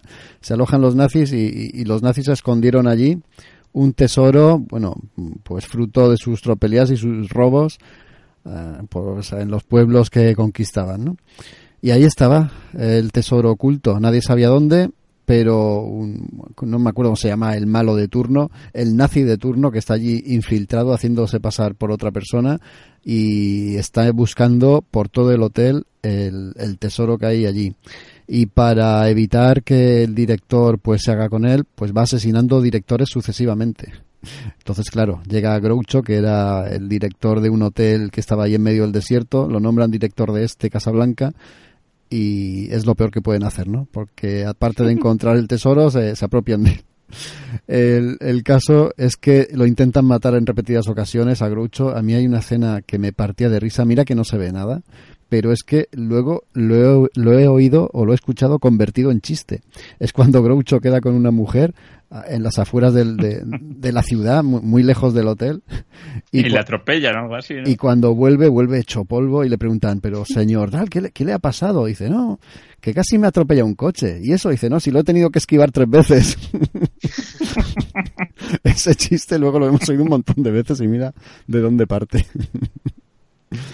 Sin querer hay muchas cosas que se han acabado adaptando al, al vocabulario popular, porque no hace mucho estaba, y esto juro que es verdad, estaba en el trabajo, en la oficina, estamos varias personas en la oficina, y mi jefa comentó, iros para afuera que esto parece el camarote de los hermanos Marx. Y a mí me salió una risa que me moría porque como ya estaba viendo las películas y preparando este especial, me salió una risa tonta, digo, es que no nos damos cuenta y lo hemos adaptado a nosotros y y yo sé que conocía el origen, pero hay mucha gente que no sabrá que esto viene de una peli, de una peli que, que tiene, ¿cuántos? ¿70 años? Por ahí estará la cosa. Bueno, y, casi 90. bueno, sí. Porque algunas son de los años 30 y estamos casi en los maravillosos años 20 del siglo XXI. O sea que fíjate, 80, 90 años casi. o bueno, eso que es de una noche en la ópera y el tema que comentábamos antes de la parte contratante de la primera parte será considerada que también es una cosa que mucha gente no sabe ni que es de esta película o de los hermanos Marx y al final pues demuestran lo que dices tú, Maite, el impacto en la cultura popular que han tenido las películas, ¿no? Y, o, decía Jaco, la de veces que se han replicado de forma sutil los eh, algunos de los gags, ¿no? Como el tema del espejo y otros muchos chistes de, estos hermanos. Y, bueno, pues eso quiere decir que, fueron pioneros y marcaron tendencia, ¿no? Sí, pasa un poco como con Chaplin, ¿os acordáis, no? Que luego en otras películas o incluso en chistes o en actuaciones o en gags, pues repetían, copiaban algunos de los que creó Charlotte. Aquí pasa lo mismo, luego los hemos visto repetidos. Y bueno, a veces me imagino que serían o serán homenajes, pero otras directamente son plagio. esta Hombre, tú piénsalo que en aquella época, si esta película, una película norteamericana de esta índole llegaba, por ejemplo, yo que sé, a Europa, eh, y un cómico la veía, lo mismo cogía y plagiaba, ¿no? Y decía, va, si esto no lo va a ver nadie. Un día... Claro, no vivíamos en la era de Internet todavía. Un día tenemos que hablar de eso, ¿eh? hacer un especial de eso, porque hay de ejemplos. No voy a decir ninguno, porque igual la gente se enfada, pero hay algunos cómicos que tenemos aquí y, músicos también que tenemos aquí como que son la quinta esencia de nuestra cultura y sus mejores trabajos no son sino copias de esta no de esta época o, época posterior como tú bien dices que no existía internet y que fusilaban directamente temas que a nosotros no nos llegaban pero lo dejamos para otro mm. día, ¿eh? Sí, sí, no, pero sería, sería un buen programa. ¿eh? Interesante. hacer un poco de arqueología artística y, mostrar esto, sí, sí, sobre todo en la música, en la música ha habido burradas. Uf, si la gente, eh, la gente supiera lo de... Décadas después, muchos artistas han defendido diciendo, no, no, no, Lo de la Quizá viajé y escuché unos acordes en cierto Sí. lugar. lo de la movida madrileña. Tampoco se parece tanto. Bueno, va- vamos a quedarnos con los marques. Ya nos queda muy poquito porque La Noche en Casablanca fue la penúltima que hicieron juntos o la antepenúltima. Después llegaría Amor en Conserva en, en 1949 de David Miller, que tiene como anécdota un pequeño papel en el que, bueno, pequeño papel o gran papel en el que aparecía Marilyn Monroe. Y Sí, un cameíto. un cameíto, sí. Quizá lo más destacable de eso. Claro, es que qué triste que una película de los hermanos Mars se recuerde más por un cameo de Marilyn Monroe que por la actuación de ellos en sus papeles eh, habituales. Fue una de, o la última película en la que lo hicieron. Luego a mí me salen eh, películas en las que ya actúan por separado. Está por ahí Cop- Copacabana, creo que esta es anterior, incluso del 47. Y me sale una en la que aparecen todos, pero no aparecen juntos. Qué curioso. Eh, la historia de la humanidad de 1957 de Irving, Irving Sí. Allen. Esta recuerdo que la vi hace Sí, además, mucho que tiempo. es que rodaron, eh, rodaron por separado, incluso, por lo visto. Por eso no salen juntos, porque creo que cada uno rodó en un momento diferente. Sí, Harpo hacía de Isaac Newton, Groucho de Peter Minuit, eh, el que compraba Manhattan a los indios por una por una minucia y Chico hacía de, de cura o de, o de monje o algo así. Esta está en filming, la recomiendo para ¿Ah, quien sí? quiera verla. Ah, no sabía. Sí, sí, sí. sí. Eh, Amor en Conserva, que es de esta, o sea, si no me equivoco, está en Amor en Conserva, la historia de la humanidad. Y hay una tercera, no recuerdo ahora exactamente cuál es la tercera. Pero estas dos, Amor en Conserva y la historia de la humanidad, que fíjate, son ya de los años 50 prácticamente, están ahí en, en filming. Y que nadie se, 57. sí. Mm. y que nadie se enfade que nos hemos dejado cortos, nos hemos dejado Don Dólar, nos hemos dejado unas cuantas películas más que no consideramos pues eh, dignas de entrar aquí porque esto va de, de los hermanos, todos juntos, todos apiñados, todos en sus películas corales. Después de esto, pues eh, se separaron en plan artístico y cada uno cogió su carrera individual y la verdad es que no les fue demasiado mal, porque antes lo hemos dicho, que hacían de todo y efectivamente se dedicaron a hacer de todo. Televisión, radio, eh, escribieron incluso. Yo tengo por ahí Groucho y yo, la, esa especie de novela, memorias. Sí, es una cosa a medio gas, ¿no? Reflexiones y desde luego es una pasada de, de- de libro.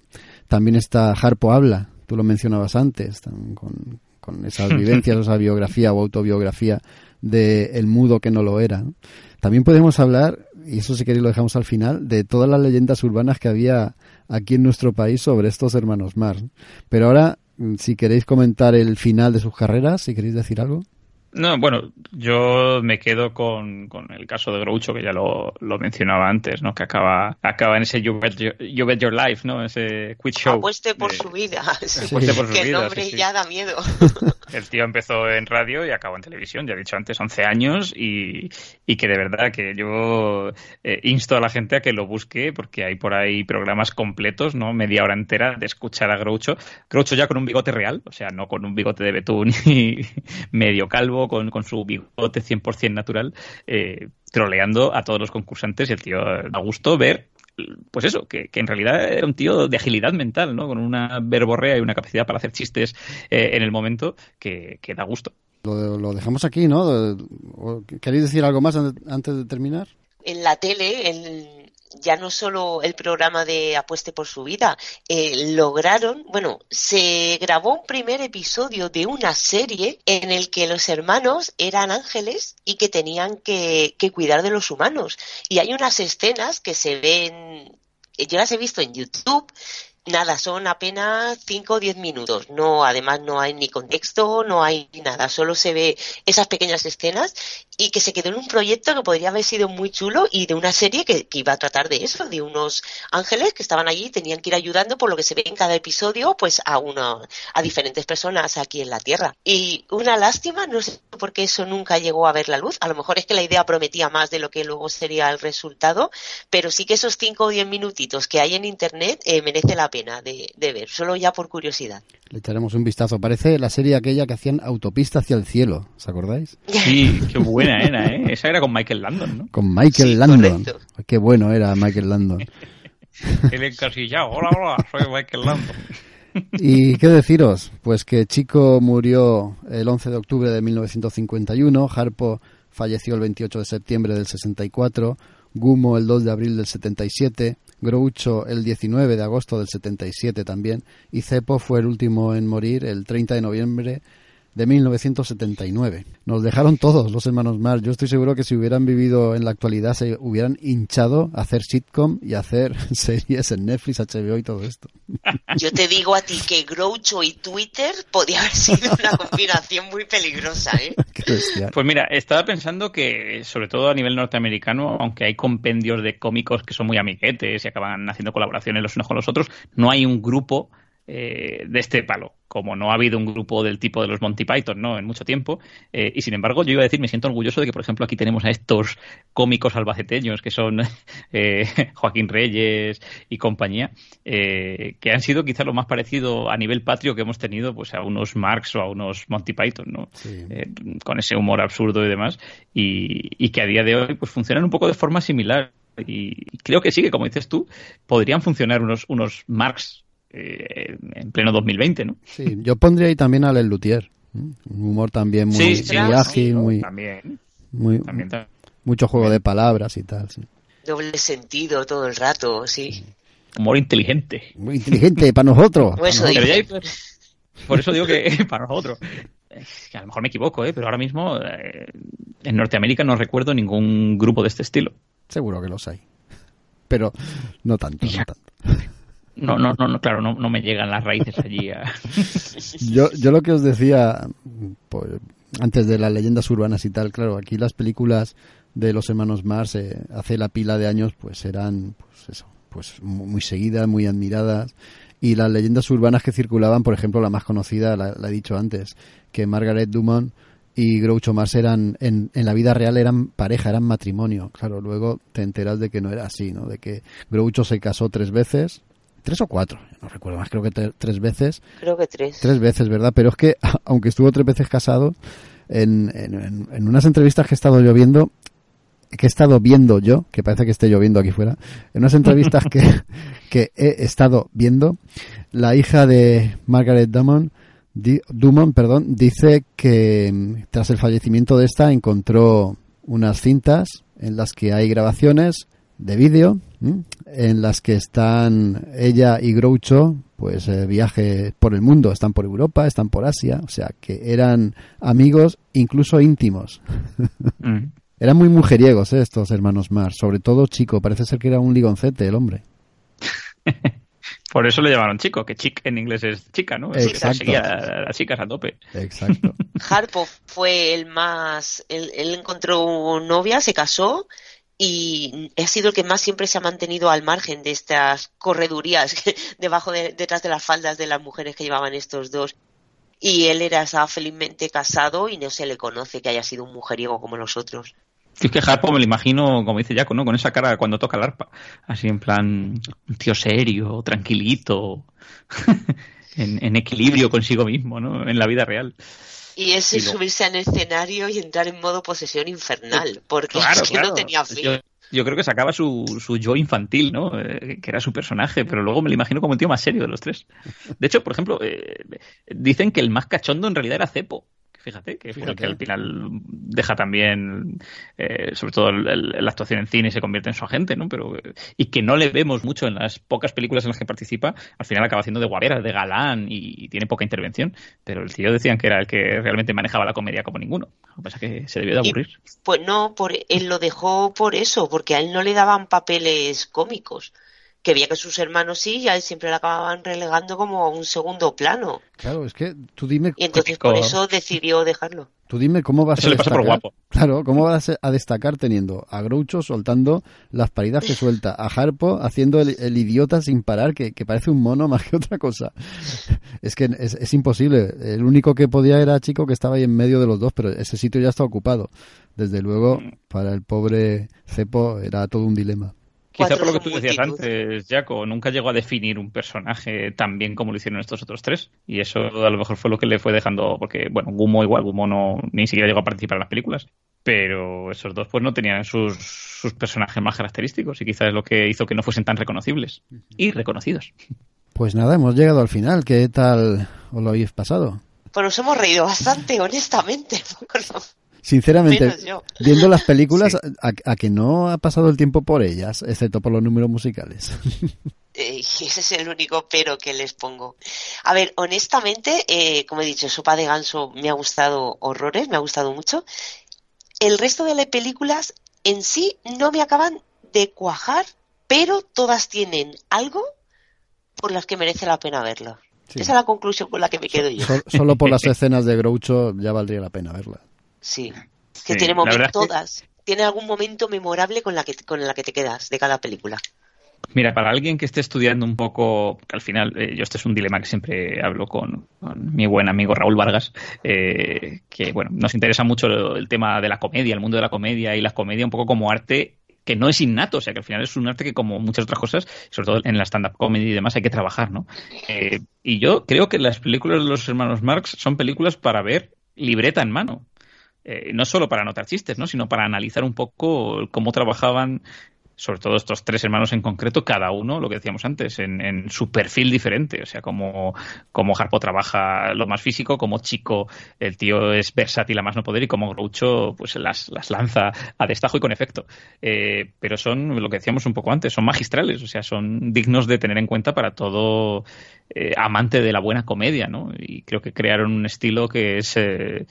Que pervive y que, como dices tú, Jaco, o sea, las puedes ver hoy en día y, a ver, a nivel cinematográfico, cinematográfico quizá puedas opinar que han perdido, ¿no? Eh, Pues eso, una- un sopa de ganso, un los cuatro cocos, pues tienen sus defectos, pero defectos eh, derivados de la técnica, que no estaba pulida, obviamente, ¿no? Y a nivel de planos, pues eh, pecan de, de- eso, ¿no? De esas películas, pues, de finales de los 20, principios de los 30. Pero antes decíamos que, por ejemplo, Una noche en la ópera es muy redonda y es que la dirección de Sam Wood es maravillosa a ese nivel. Eh, va fluida, dinámica, creo que son películas que, que se pueden ver hoy en día y de las cuales se puede sacar mucho. Sí. Bueno, Maite, lo dejamos aquí. ¿Tú quieres hacer alguna reflexión final? No, creo que después de dos horas hablando de los hermanos Marx ya, eh, y aún así se nos quedan muchísimas cosas y todas las Sí. películas que no hemos tocado, pero si hablando de cinco películas y un poco en materia llevamos dos horas, o por decir algo, porque no, honestamente no lo sé, es, es inabarcable, o sea, nos llevaría más de un programa hacerlo. Sí, la Si mejor, quisiéramos meternos en profundidad, claro. sí, la mejor recomendación es que solo enciendan la tele para ver alguna de estas películas o de las series que recomendamos. En este caso, las de los hermanos Mars. Yo estoy diciendo esto porque estoy leyendo ahora mismo una cita de Groucho que dice: Encuentro la televisión muy educativa. En el momento en que alguien la, enciende, me voy a la biblioteca y leo un buen libro. Tomemos ejemplo de Groucho y nos vayamos a leer un libro o escuchar un podcast. Nosotros nos despedimos hasta la semana que viene que hablaremos de cómics, si no recuerdo mal. Y eso será pues dentro de siete días y traeremos jugosas novedades, incluso algún que otro Comic Con. ¿Verdad, Maite? Hello Frikis por el mundo, pues nos vamos de viaje y nos vamos a Madrid este fin de semana. A ver qué nos encontramos allí. Pues Ya dentro- contaremos la experiencia. Dentro de siete días, después de que hayáis visto las pelis de los hermanos Mars. Adiós. Chao. Chao.